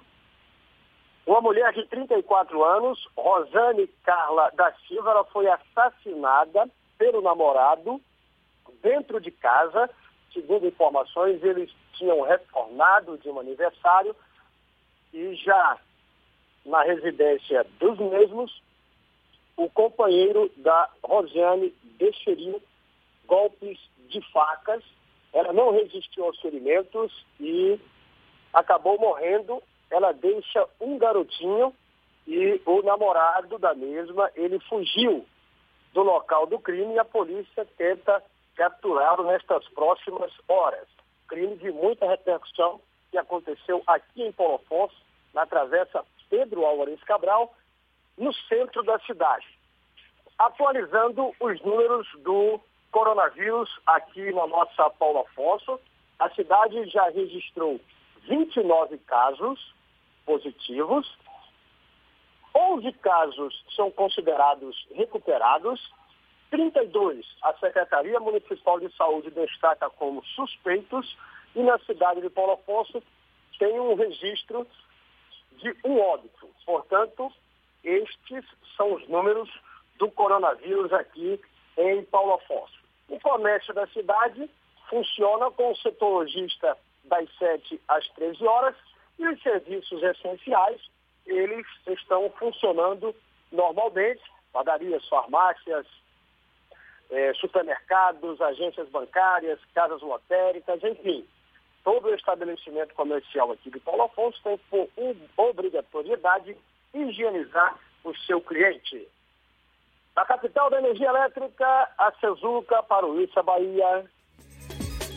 Maravilha, Zuca, valeu. Olhe, a taxa de inadimplência de aluguéis de imóveis na Bahia no mês de abril é a maior desde 2008. A gente dá os detalhes já já para você. Agora, 8h25 na tarde FM. Você está ouvindo Isso é Bahia. A contagem regressiva começou. Ficar até o final do Masterchef Profissionais vai ser cada vez mais difícil, mesmo para quem é afiado na cozinha. Como são os que chegaram até aqui? Quem será o próximo a escapar desse corte? Não perca o episódio do Masterchef Profissionais, terça 10h45 da noite, na tela da Band. Masterchef Profissionais, todos querem ser. A tarde FM. Trânsito.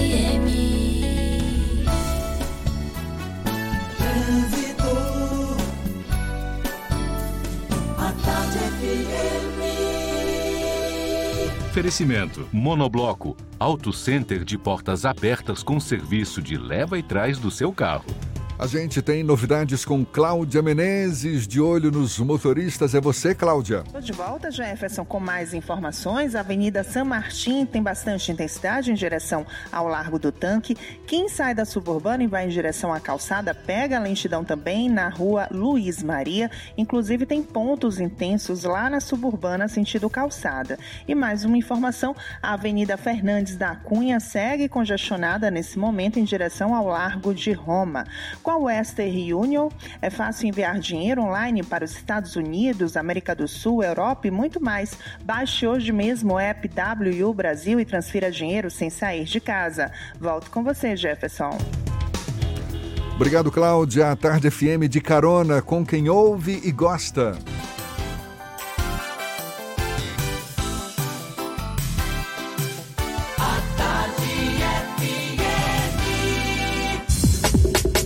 Voltamos a apresentar Isso é Bahia. Um papo claro e objetivo sobre os acontecimentos mais importantes do dia.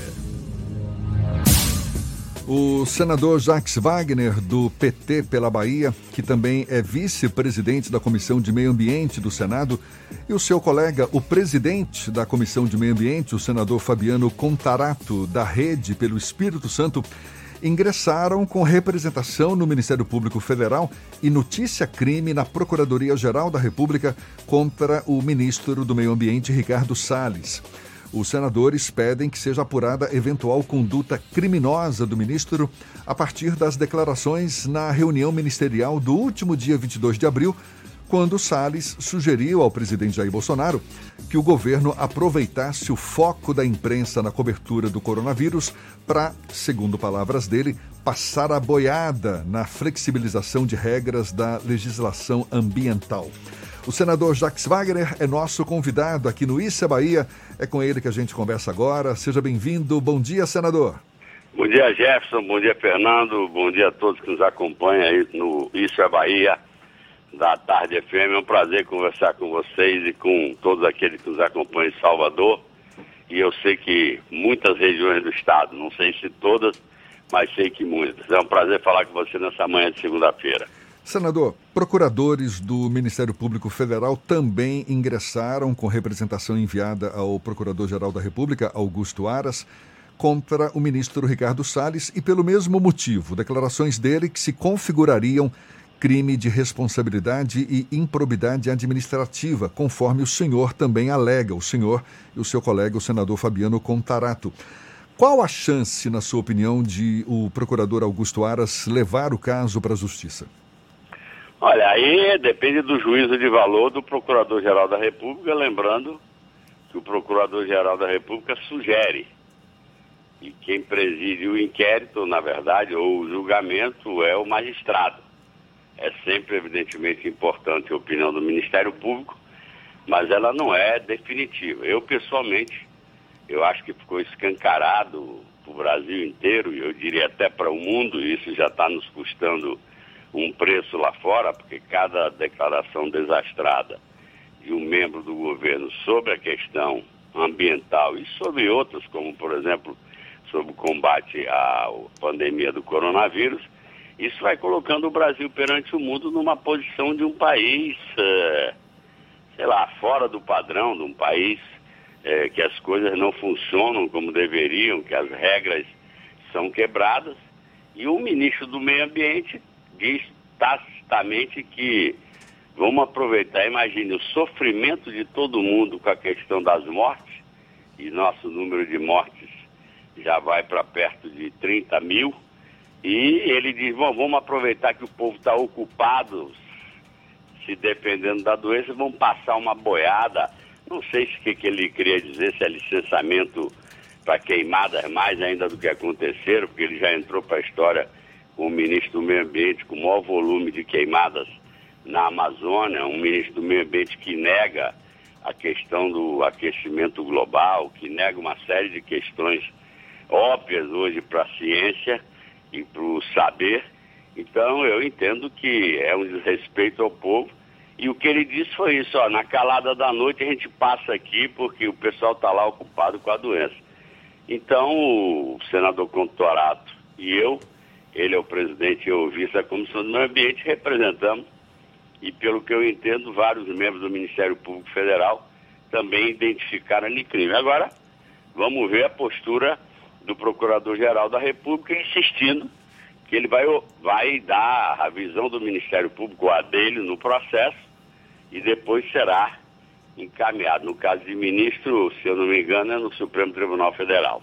Senador, só para concluir, é, o senhor e o seu colega senador Contarato também denunciam que, além desse ataque ao meio ambiente, o Ministério ou o ministro do Meio Ambiente vem violando os direitos e garantias dos servidores. Que violação é essa? Não, é porque ele não dá as condições de trabalho, principalmente para o pessoal da fiscalização, o pessoal da fiscalização no Ministério do Meio Ambiente, seja do Instituto Chico Mendes, do CMBio, de várias entidades que estão coligadas, dependentes do Ministério, do Ministro do Meio Ambiente, e evidentemente quando você quer passar uma boiada, você prefere dificultar e retirar condições de trabalho dos fiscais é, de meio ambiente, de tal forma que os crimes vão acontecendo sem o registro devido é, pelos órgãos públicos. Então, eu incluí, incluímos nessa representação essa questão, porque é mais uma prova de que ele, a serviço da sua convicção, da sua ideologia, do seu desserviço ao meio ambiente no Brasil, além de dizer aquela coisa absolutamente criminosa na reunião, já vinha tendo essa prática ao longo do tempo. Como ele não pode demitir, que é gente concursado, ele dificulta as estruturas de tal forma que as fiscalizações é, do pessoal do IBAMA, que muitas vezes tem que entrar pelas matas, no caso da Amazônia, para verificar o delito, praticamente não possa acontecer. Eu queria fazer aqui, Jefferson, é, rapidamente eu fui governador do estado e tocamos a questão do meio ambiente com muita serenidade, com muito equilíbrio. Eu gosto sempre de dizer que existem dois extremos que não contribuem com o meio ambiente. O fundamentalista, o fundamentalista da motosserra, que acha que tudo vale a pena se isso vai gerar algum dinheiro, algum lucro, e aí sai depredando tudo. E também o fundamentalista da contemplação, que acha que em nada pode ser mexido. E eu acho que ao longo dos oito anos nós conseguimos é, desenvolver aqui na Bahia, é, acelerar licenciamentos necessários, dar as condições de trabalho, desde que aquilo fosse feito dentro de uma lógica de preservação também, que eu acho que é a palavra-chave no século XXI é a sustentabilidade ambiental, social e econômica. Se essas coisas não se equilibrarem, eu não vou dizer porque eu não tenho elementos para isso, mas eu não sei se o vírus não aparece pelo desequilíbrio que a gente produz no meio ambiente, na fauna e na flora. Senador, há um processo de desmobilização do Congresso Nacional em virtude das sessões estarem sendo realizadas à distância, né? A maioria dos senadores não estão em Brasília, estão nos seus próprios estados. Se não houvesse esse processo de distanciamento, o ministro do Meio Ambiente seria convocado para falar no Senado? Vocês teriam expectativa de fazer essa pressão enquanto legisladores para pressionar o ministro do Meio Ambiente? Não, nós podemos, como já chamamos e convocamos, o ministro da Saúde, o segundo, que também já não é mais ministro. Mas assim que ele entrou, nós fizemos uma convocação e a coisa acontece também à distância. Então eu não retiro a possibilidade de haver uma convocação para o ministro do Meio Ambiente, como existe convocação para outros ministros, a diferença é que ele vai estar numa sala e nós vamos estar ligados por internet, mas sempre passando pela TV Senado. E aí a gente consegue fazer. E até queria registrar, Fernando, que apesar de a distância, ou talvez até em consequência da gente ter uma coisa mais restritiva e entender o momento que o Brasil está passando, se eu não erro o número, nesses dias de afastamento de, de reunião virtual, nós já aprovamos mais de 30 projetos é, de iniciativa de senadores do governo que vieram da Câmara Federal. Então a gente tem mantido uma constância de terça, quarta, quinta, é, as sessões sempre às quatro horas, às vezes uma já teve até no sábado, quando era para aprovar uma PEC, e nós já fizemos essa convocação, como eu lhe falei, e é uma hipótese a gente convocá-lo também, só que no formato de à distância por conta do isolamento social. Na semana passada, o também senador aqui pela Bahia, Otto Alencar, falou comigo lá no Bahia Notícias e falou, citou que se houvesse uma presença do Congresso Nacional é, mais forte, no sentido de a presença física mesmo, o, o governo federal estaria sendo um pouco mais pressionado, já que os, a articulação funcionaria de uma maneira mais fácil, mais coesa, de alguma forma, poderia inclusive haver um pressão, uma pressão maior para um processo de impedimento do presidente da República, Jair Bolsonaro. O senhor acredita que esse distanciamento dos líderes através da, de plataformas online dificulta um pouco esse tipo de mobilização? Olha, dificulta porque, na verdade, você não pode fazer agrupamento de muita gente, não pode juntar e, evidentemente, ter a presença física em Brasília sempre é algo diferenciado, mas infelizmente, até por tanto eu quanto o Otto respeitarmos o presidente do Senado do Congresso aquilo que a ciência nos indica, que é o isolamento, o afastamento, eu não vejo perspectiva, pelo menos agora, nesse mês de junho, de você retornar, ou seja, é, voltar até as sessões normais, a menos que a gente tivesse uma curva decrescente.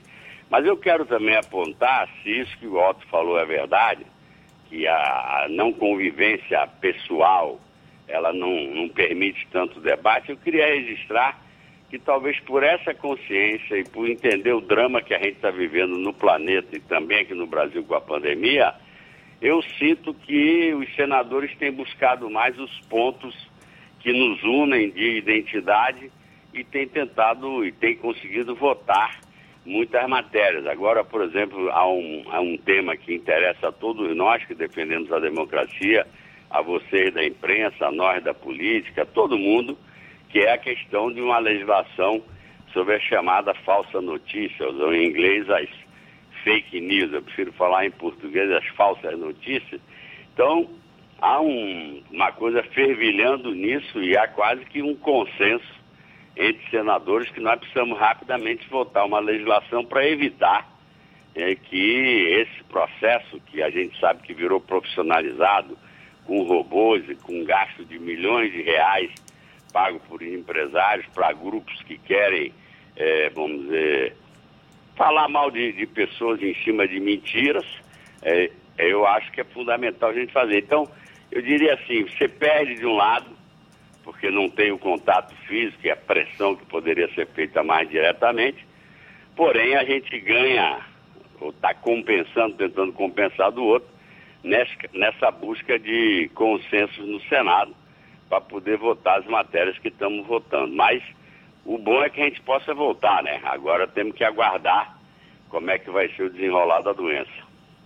Senador, a gente, por conta dessa pandemia, consome muitas informações relacionadas ao tema, o que é supernatural. O que não significa que outros assuntos importantes não devam ser debatidos. O senhor está falando aí de uma pauta na, no Senado que precisa ser colocada em prática e, e, e muitos temas relacionados também em, à área do meio ambiente, à área da educação, que ficam deixados de lado. Por exemplo, a gente acompanha meio que é, é, aos trancos e barrancos, mas o desmatamento na Amazônia, que persiste de forma absurda, a FUNAI autoriza ocupação e venda de terras indígenas, chefes de fiscalização do IBAMA que são exonerados. Na área da educação, lá no Rio de Janeiro, o governador Wilson Witzel, por conta do agravamento da crise fiscal do Estado, já considera a possibilidade de privatizar universidades públicas. Como manter esses assuntos que são relevantes, que são importantes, em evidência em tempos de pandemia?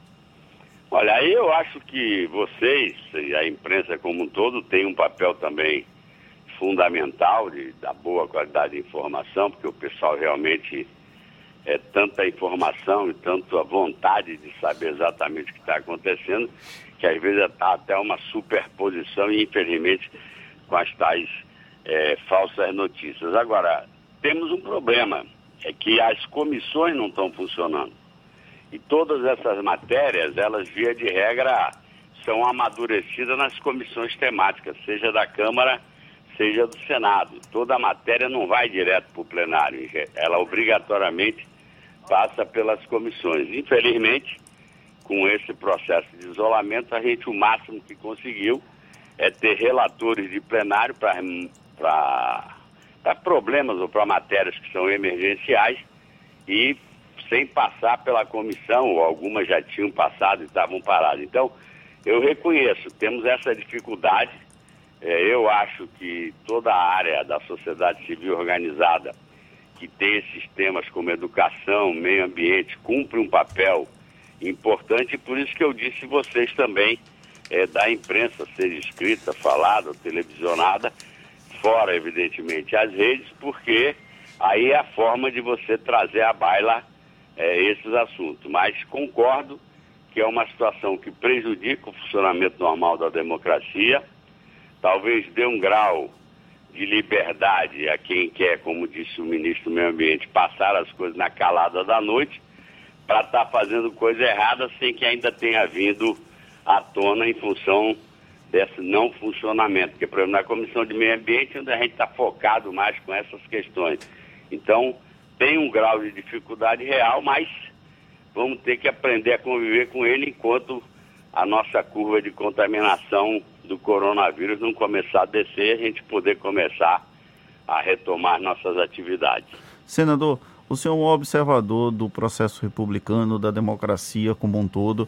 Como foi que o senhor analisou as ações desse final de semana? Nós tivemos aquela mobilização dos 30 pelo Brasil, que se autoproclama 300 pelo Brasil, em frente ao STF com máscaras e tochas. Tivemos um conflito na Avenida Paulista entre manifestantes pró-democracia e manifestantes pró-governo. Como é que o senhor analisa a escalada de mobilizações como essas?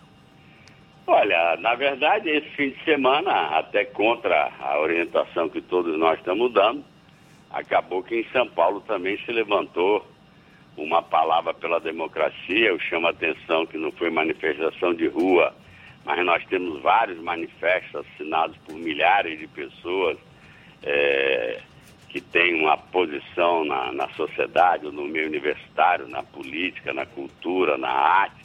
Ou seja, as reações estão brotando. Nós, eu vou continuar dizendo que não acredito em processo nenhum de, de golpe, porque não acho que as Forças Armadas estejam dispostas a entrar numa aventura conduzida por um mau soldado como presidente da República. Então, eles são respeitadores da lei, o cidadão foi eleito numa eleição que a gente questiona pela ausência do principal competidor, que foi interditado de, de participar, mas de qualquer forma ele foi eleito. Então, a regra militar é respeito ao texto constitucional. Ele é presidente, eles estão lá tentando ajudar, tentando sustentar, não sei até quando vai durar, mas não acredito, sinceramente, em nenhuma aventura por parte deles, que não há nem ambiente nacional, nem internacional, e nem acho que a maioria dessa nova geração está mais preocupada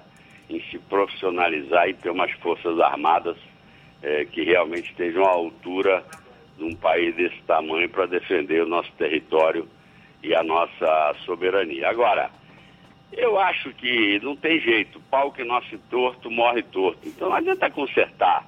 O presidente é isso, aliás, ele só tem isso. A única coisa que ele tem para oferecer é oferecer uma briga para cada semana, para cada esquina. Vira um negócio grotesco, vem de cavalo, sai de, de helicóptero. Por isso que eu digo, nós estamos sendo vistos lá de fora, é, por outros países, como as pessoas estão perplexas, porque o Brasil, tudo bem, depois de 2016, a gente começou a ter um processo de dificuldade na economia, mas você compara o que era o Brasil, sei lá, de 15, de 20 anos atrás, depois da retomada da democracia, e agora, até essa maluquice que está acontecendo, o país cresceu muito na constelação internacional, virou referência, ajudou a criar o BRICS, o banco que junta cinco países importantes, Rússia, China, África do Sul, Índia e Brasil, foi líder na construção do Mercosul, de várias coisas que as pessoas... Foi eh, capitaneou um estreitamento da relação do Brasil com a África, por toda a nossa relação até de fundação da nacionalidade brasileira. E hoje o Brasil é capa de revista de piada. É capa de revista de, sei lá, de esculhambação. Então é muito ruim para todos nós é o que está acontecendo. E repito, o presidente, como não pensa um milímetro sobre o futuro do Brasil, o único futuro que ele pensa é 2022, as eleições, o que, que ele oferece? Vamos sair na briga, torcida de futebol. O gol de mão do meu time tem que valer e o gol legal do time adversário precisa ser anulado. É isso que ele joga, ora é o churrasco, ora cala a boca para o jornalista, agora sai de cavalo. Então nós estamos virando realmente, me desculpe, um país com uma imagem péssima e eu acho que essas coisas, é, há um esforço, uma tentativa de pacificação do Supremo, do Senado, é, mas ele é errático assim mesmo, porque eu vou repetir, ele vive disso. Não tem projeto, não é uma pessoa que possa debater um tema com mais profundidade. Então o que ele oferece é isso, vamos jogar para a plateia, como se diz. É uma tristeza, mas é quem ganhou a eleição de 2018. Pau que nasce torto, morre todo. Fazia tempo que eu não ouvi esse ditado, viu? Tá certo. É. Senador, muito obrigado. Senador Ou então, Jacques Wagner. O velho não aprende a falar também, pode ser. Serve também, né? Senador Jacques Wagner, muito obrigado. Um bom dia. Obrigado a você e bom dia a todos. A gente lembra que essa conversa também vai estar disponível logo mais nos nossos canais no YouTube, Spotify, iTunes e Deezer. 8h48 na tarde FM. Você está ouvindo Isso é Bahia. Mauricéia, Mauricéia, um frango bom é boa ideia. É leve, é delicioso, nutritivo e mais saboroso. Eu super indico esse frango frito, assado ou cozido num prato gourmet. É mais proteína pra oferecer. Mauricéia combina com você. Mauricéia, Mauricéia, esse frango dá show na plateia. Mauricéia, Mauricéia, um frango bom é boa ideia. Mauricéia, Mauricéia, muito mais frango. Voltamos a apresentar Isso é Bahia. Um papo claro e objetivo sobre os acontecimentos mais importantes do dia. Uma pesquisa feita por uma empresa de administração de condomínios registrou em abril o maior índice de inadimplência de aluguéis de imóveis na Bahia desde o ano de 2008. De acordo com o estudo, a taxa de inadimplência no mês de abril dobrou em relação a março. O levantamento aponta que a inadimplência no pagamento das taxas de condomínios chegou a 26% em abril, contra 13% em março. Já a inadimplência nos aluguéis de imóveis para locação em Salvador passou de 16% em março para 33% em abril, causando um maior impacto nos imóveis comerciais. Mais uma vez, o presidente Jair Bolsonaro participou ontem de uma manifestação de apoiadores do seu governo no centro de Brasília. Os manifestantes se concentraram na área em frente ao Palácio do Planalto, onde o presidente caminhou e cumprimentou os apoiadores. Em um determinado momento, Bolsonaro montou em um cavalo da Polícia Militar do Distrito Federal, acenando para os apoiadores. Vestindo roupas verdes e amarelas, parte dos manifestantes protestou contra o Supremo Tribunal Federal, com faixas e cartazes contendo dizeres como abaixo a ditadura do STF e pedidos de intervenção militar na corte. Olha aí, mais uma série de lives previstas para hoje pelo A Tarde Conecta.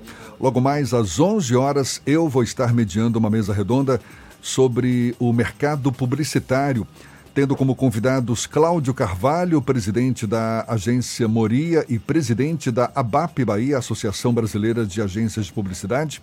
Américo Neto, CEO da Via Mídia Publicidade e vice-presidente da ABAP Bahia, Ana Coelho, CEO do Grupo Aratu e presidente da ABMP, Associação Baiana de Mercado do Mercado Publicitário, e Laura Passos, vice-presidente do Grupo Engenho e diretora de Planejamento do Sinapro, Sindicato das Agências de Propaganda da Bahia. Portanto, às 11 horas, mesa redonda com esses convidados sobre o mercado publicitário. Ao meio-dia, o jornalista Oswaldo Lira convida Marcos Pereira, deputado federal, em uma live também pelo A Tarde Conecta, às três horas da tarde, uma segunda mesa redonda sobre como fazer a reabertura da economia de forma segura e planejada, com Armando Avena e os convidados Mário Dantas, presidente da Associação Comercial da Bahia, e Dênio Cidreira, presidente da Arena Fonte Nova. Às sete horas da noite, profissionais que se reinventaram na pandemia, com Natália Figueiredo, do Portal à Tarde, e os convidados Tássia Brasil, influenciadora, e o seu esposo, o marido dela, Mário Brasil, empresário. É tudo lá no Instagram do Grupo à Tarde. Agora, 8h51, temos notícias do Portal à Tarde com Thaís Seixas. É você, Thaís. Oi, Jefferson. Oi, Fernando. Bom dia. Bom dia aos nossos ouvintes de todo o estado está cancelado o carnaval fora de época de Fortaleza, o Fortal 2020. O governador do Ceará, Camilo Santana, por meio das redes sociais. A festa seria realizada de 23 a 26 de julho, mas foi cancelada por causa da pandemia do coronavírus. No Twitter, o governador ressaltou que qualquer evento com grandes aglomerações está suspenso no Ceará por tempo indeterminado. E aqui na Bahia, o prefeito de Jaguaquara, Juliano Martinelli, do PP, nomeia a própria esposa, Geisa Martinelli, para ocupar duas secretarias municipais. A informação foi publicada no Diário Oficial do município na última sexta-feira. A primeira-dama foi nomeada para a Secretaria Municipal de Desenvolvimento Social, no lugar de Edione Oliveira, que é pré-candidata à prefeitura. Para É, a gente está com dificuldade de comunicação com o Thaís, mas valeu. Muito obrigado, Thaís. Agora, 8h52 na Tarde FM. Tem live do Bahia Notícias hoje, arroba Bahia Notícias, vocês vão poder acompanhar um papo com Marcelo Brito, empresário do setor de entretenimento e também com uma passada no futebol. O, mas na verdade o Marcelo Brito é mais do entretenimento. Ele vai bater um papo com o Júnior Moreira Bordalo às 11 da manhã. Pois bem, agora a gente vai para Luiz Eduardo Magalhães, extremo oeste da Bahia, J. Alves, da Cidade FM, tem as notícias da região. Bom dia, Jota. Bom dia, Jefferson, Fernando, equipe ouvintes do Isso é Bahia. A partir de agora, a gente destaca as notícias do Oeste Baiano, diretamente da capital do agronegócio, Luiz Eduardo Magalhães. Nos últimos dias, o crescimento da quantidade de casos de Covid-19 no oeste da Bahia assusta moradores de Barreiras e Luiz Eduardo Magalhães. Em Barreiras, já são 74 casos confirmados de pessoas que testaram positivo para o coronavírus. Desses, 37 estão recuperados, 36 pessoas estão em isolamento domiciliar. E é, nós temos em Barreiras 1.592 casos notificados, que são aqueles casos com síndrome gripal, e obedecendo aí a um novo protocolo de divulgação da quantidade de casos suspeitos aqui na região oeste da Bahia. 74 casos confirmados em Barreiras. Felizmente, nenhum óbito até o momento. Em Luiz Eduardo Magalhães, ontem foi divulgado o último boletim em relação a, ao coronavírus aqui no município. Em Luiz Eduardo Magalhães são 39 casos confirmados. Desses, 12 eh, pessoas já conseguiram se recuperar, nenhum óbito. São 206 casos descartados, casos em monitoramento 55, casos descartados eh, por critérios clínicos epidemiológicos 234, aguardando o resultado, um caso. Casos notificados, ou seja, aqueles casos com síndrome gripal, 532. Volto a ressaltar que esse, esses casos notificados estão aparecendo agora nos boletins da região oeste da Bahia, porque é, está aí obedecendo ao ofício circular 009 de 2020 do Comitê Gestor Regional de Enfrentamento à Covid-19, que é um boletim padronizado. Portanto, em Luiz Eduardo, 39 casos confirmados, 12 recuperados. Encerro por aqui a minha participação, desejando a todos uma ótima segunda-feira, uma excelente semana. Eu sou o J. Alves, da Rádio Cidade FM, para o Isso é Bahia.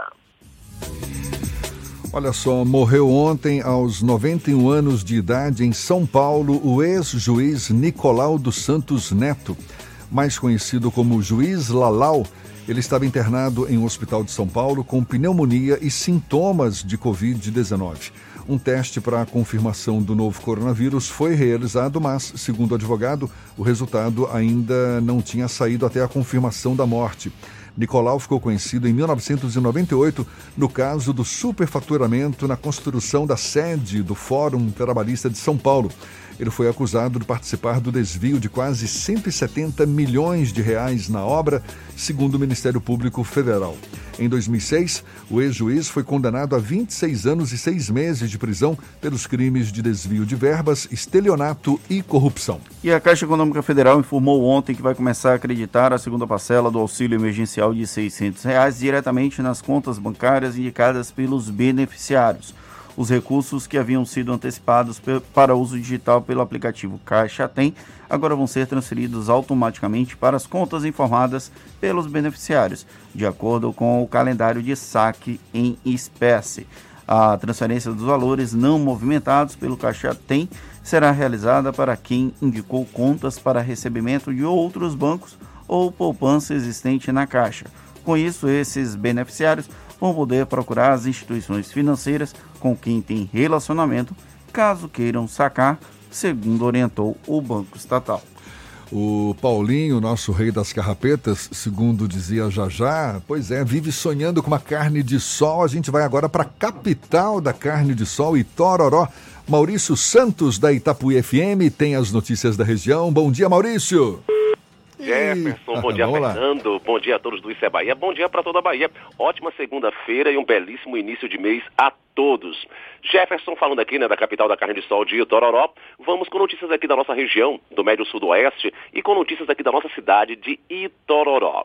Em Itororó, o município recebeu na manhã deste último sábado, dia 30, dois respiradores pulmonares, aparelho importantíssimo no reestabelecimento da saúde de pessoas contaminadas pelo Covid-19 e que necessitem desse atendimento emergencial.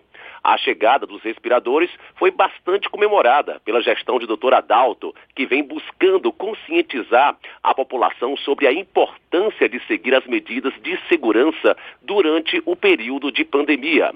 Só foi possível a aquisição dos respiradores graças a uma parceria da CESAB com a Secretaria de Saúde do município, através da secretária Marcília Costa e com o empenho do deputado Rosenberg Pinto. Os aparelhos serão instalados na Fundação Hospital e Maternidade de Itororó o mais breve possível. Jefferson Fernando, graças a Deus, notícias boas aqui para nossa cidade. Eu sou Maurício Santos, falando da Rádio Itapuí FM aqui de Itororó, a capital da carne de sol. Para o Isso é Bahia, para toda a Bahia. Agora é com vocês. Bom dia. Acabou, Fernando! Encerramos mais um Isso é Bahia. Muito obrigado pela companhia de todos vocês. Amanhã às 7 da manhã estamos de volta para Salvador e em torno e a partir das 8 para todo o estado. Um grande abraço.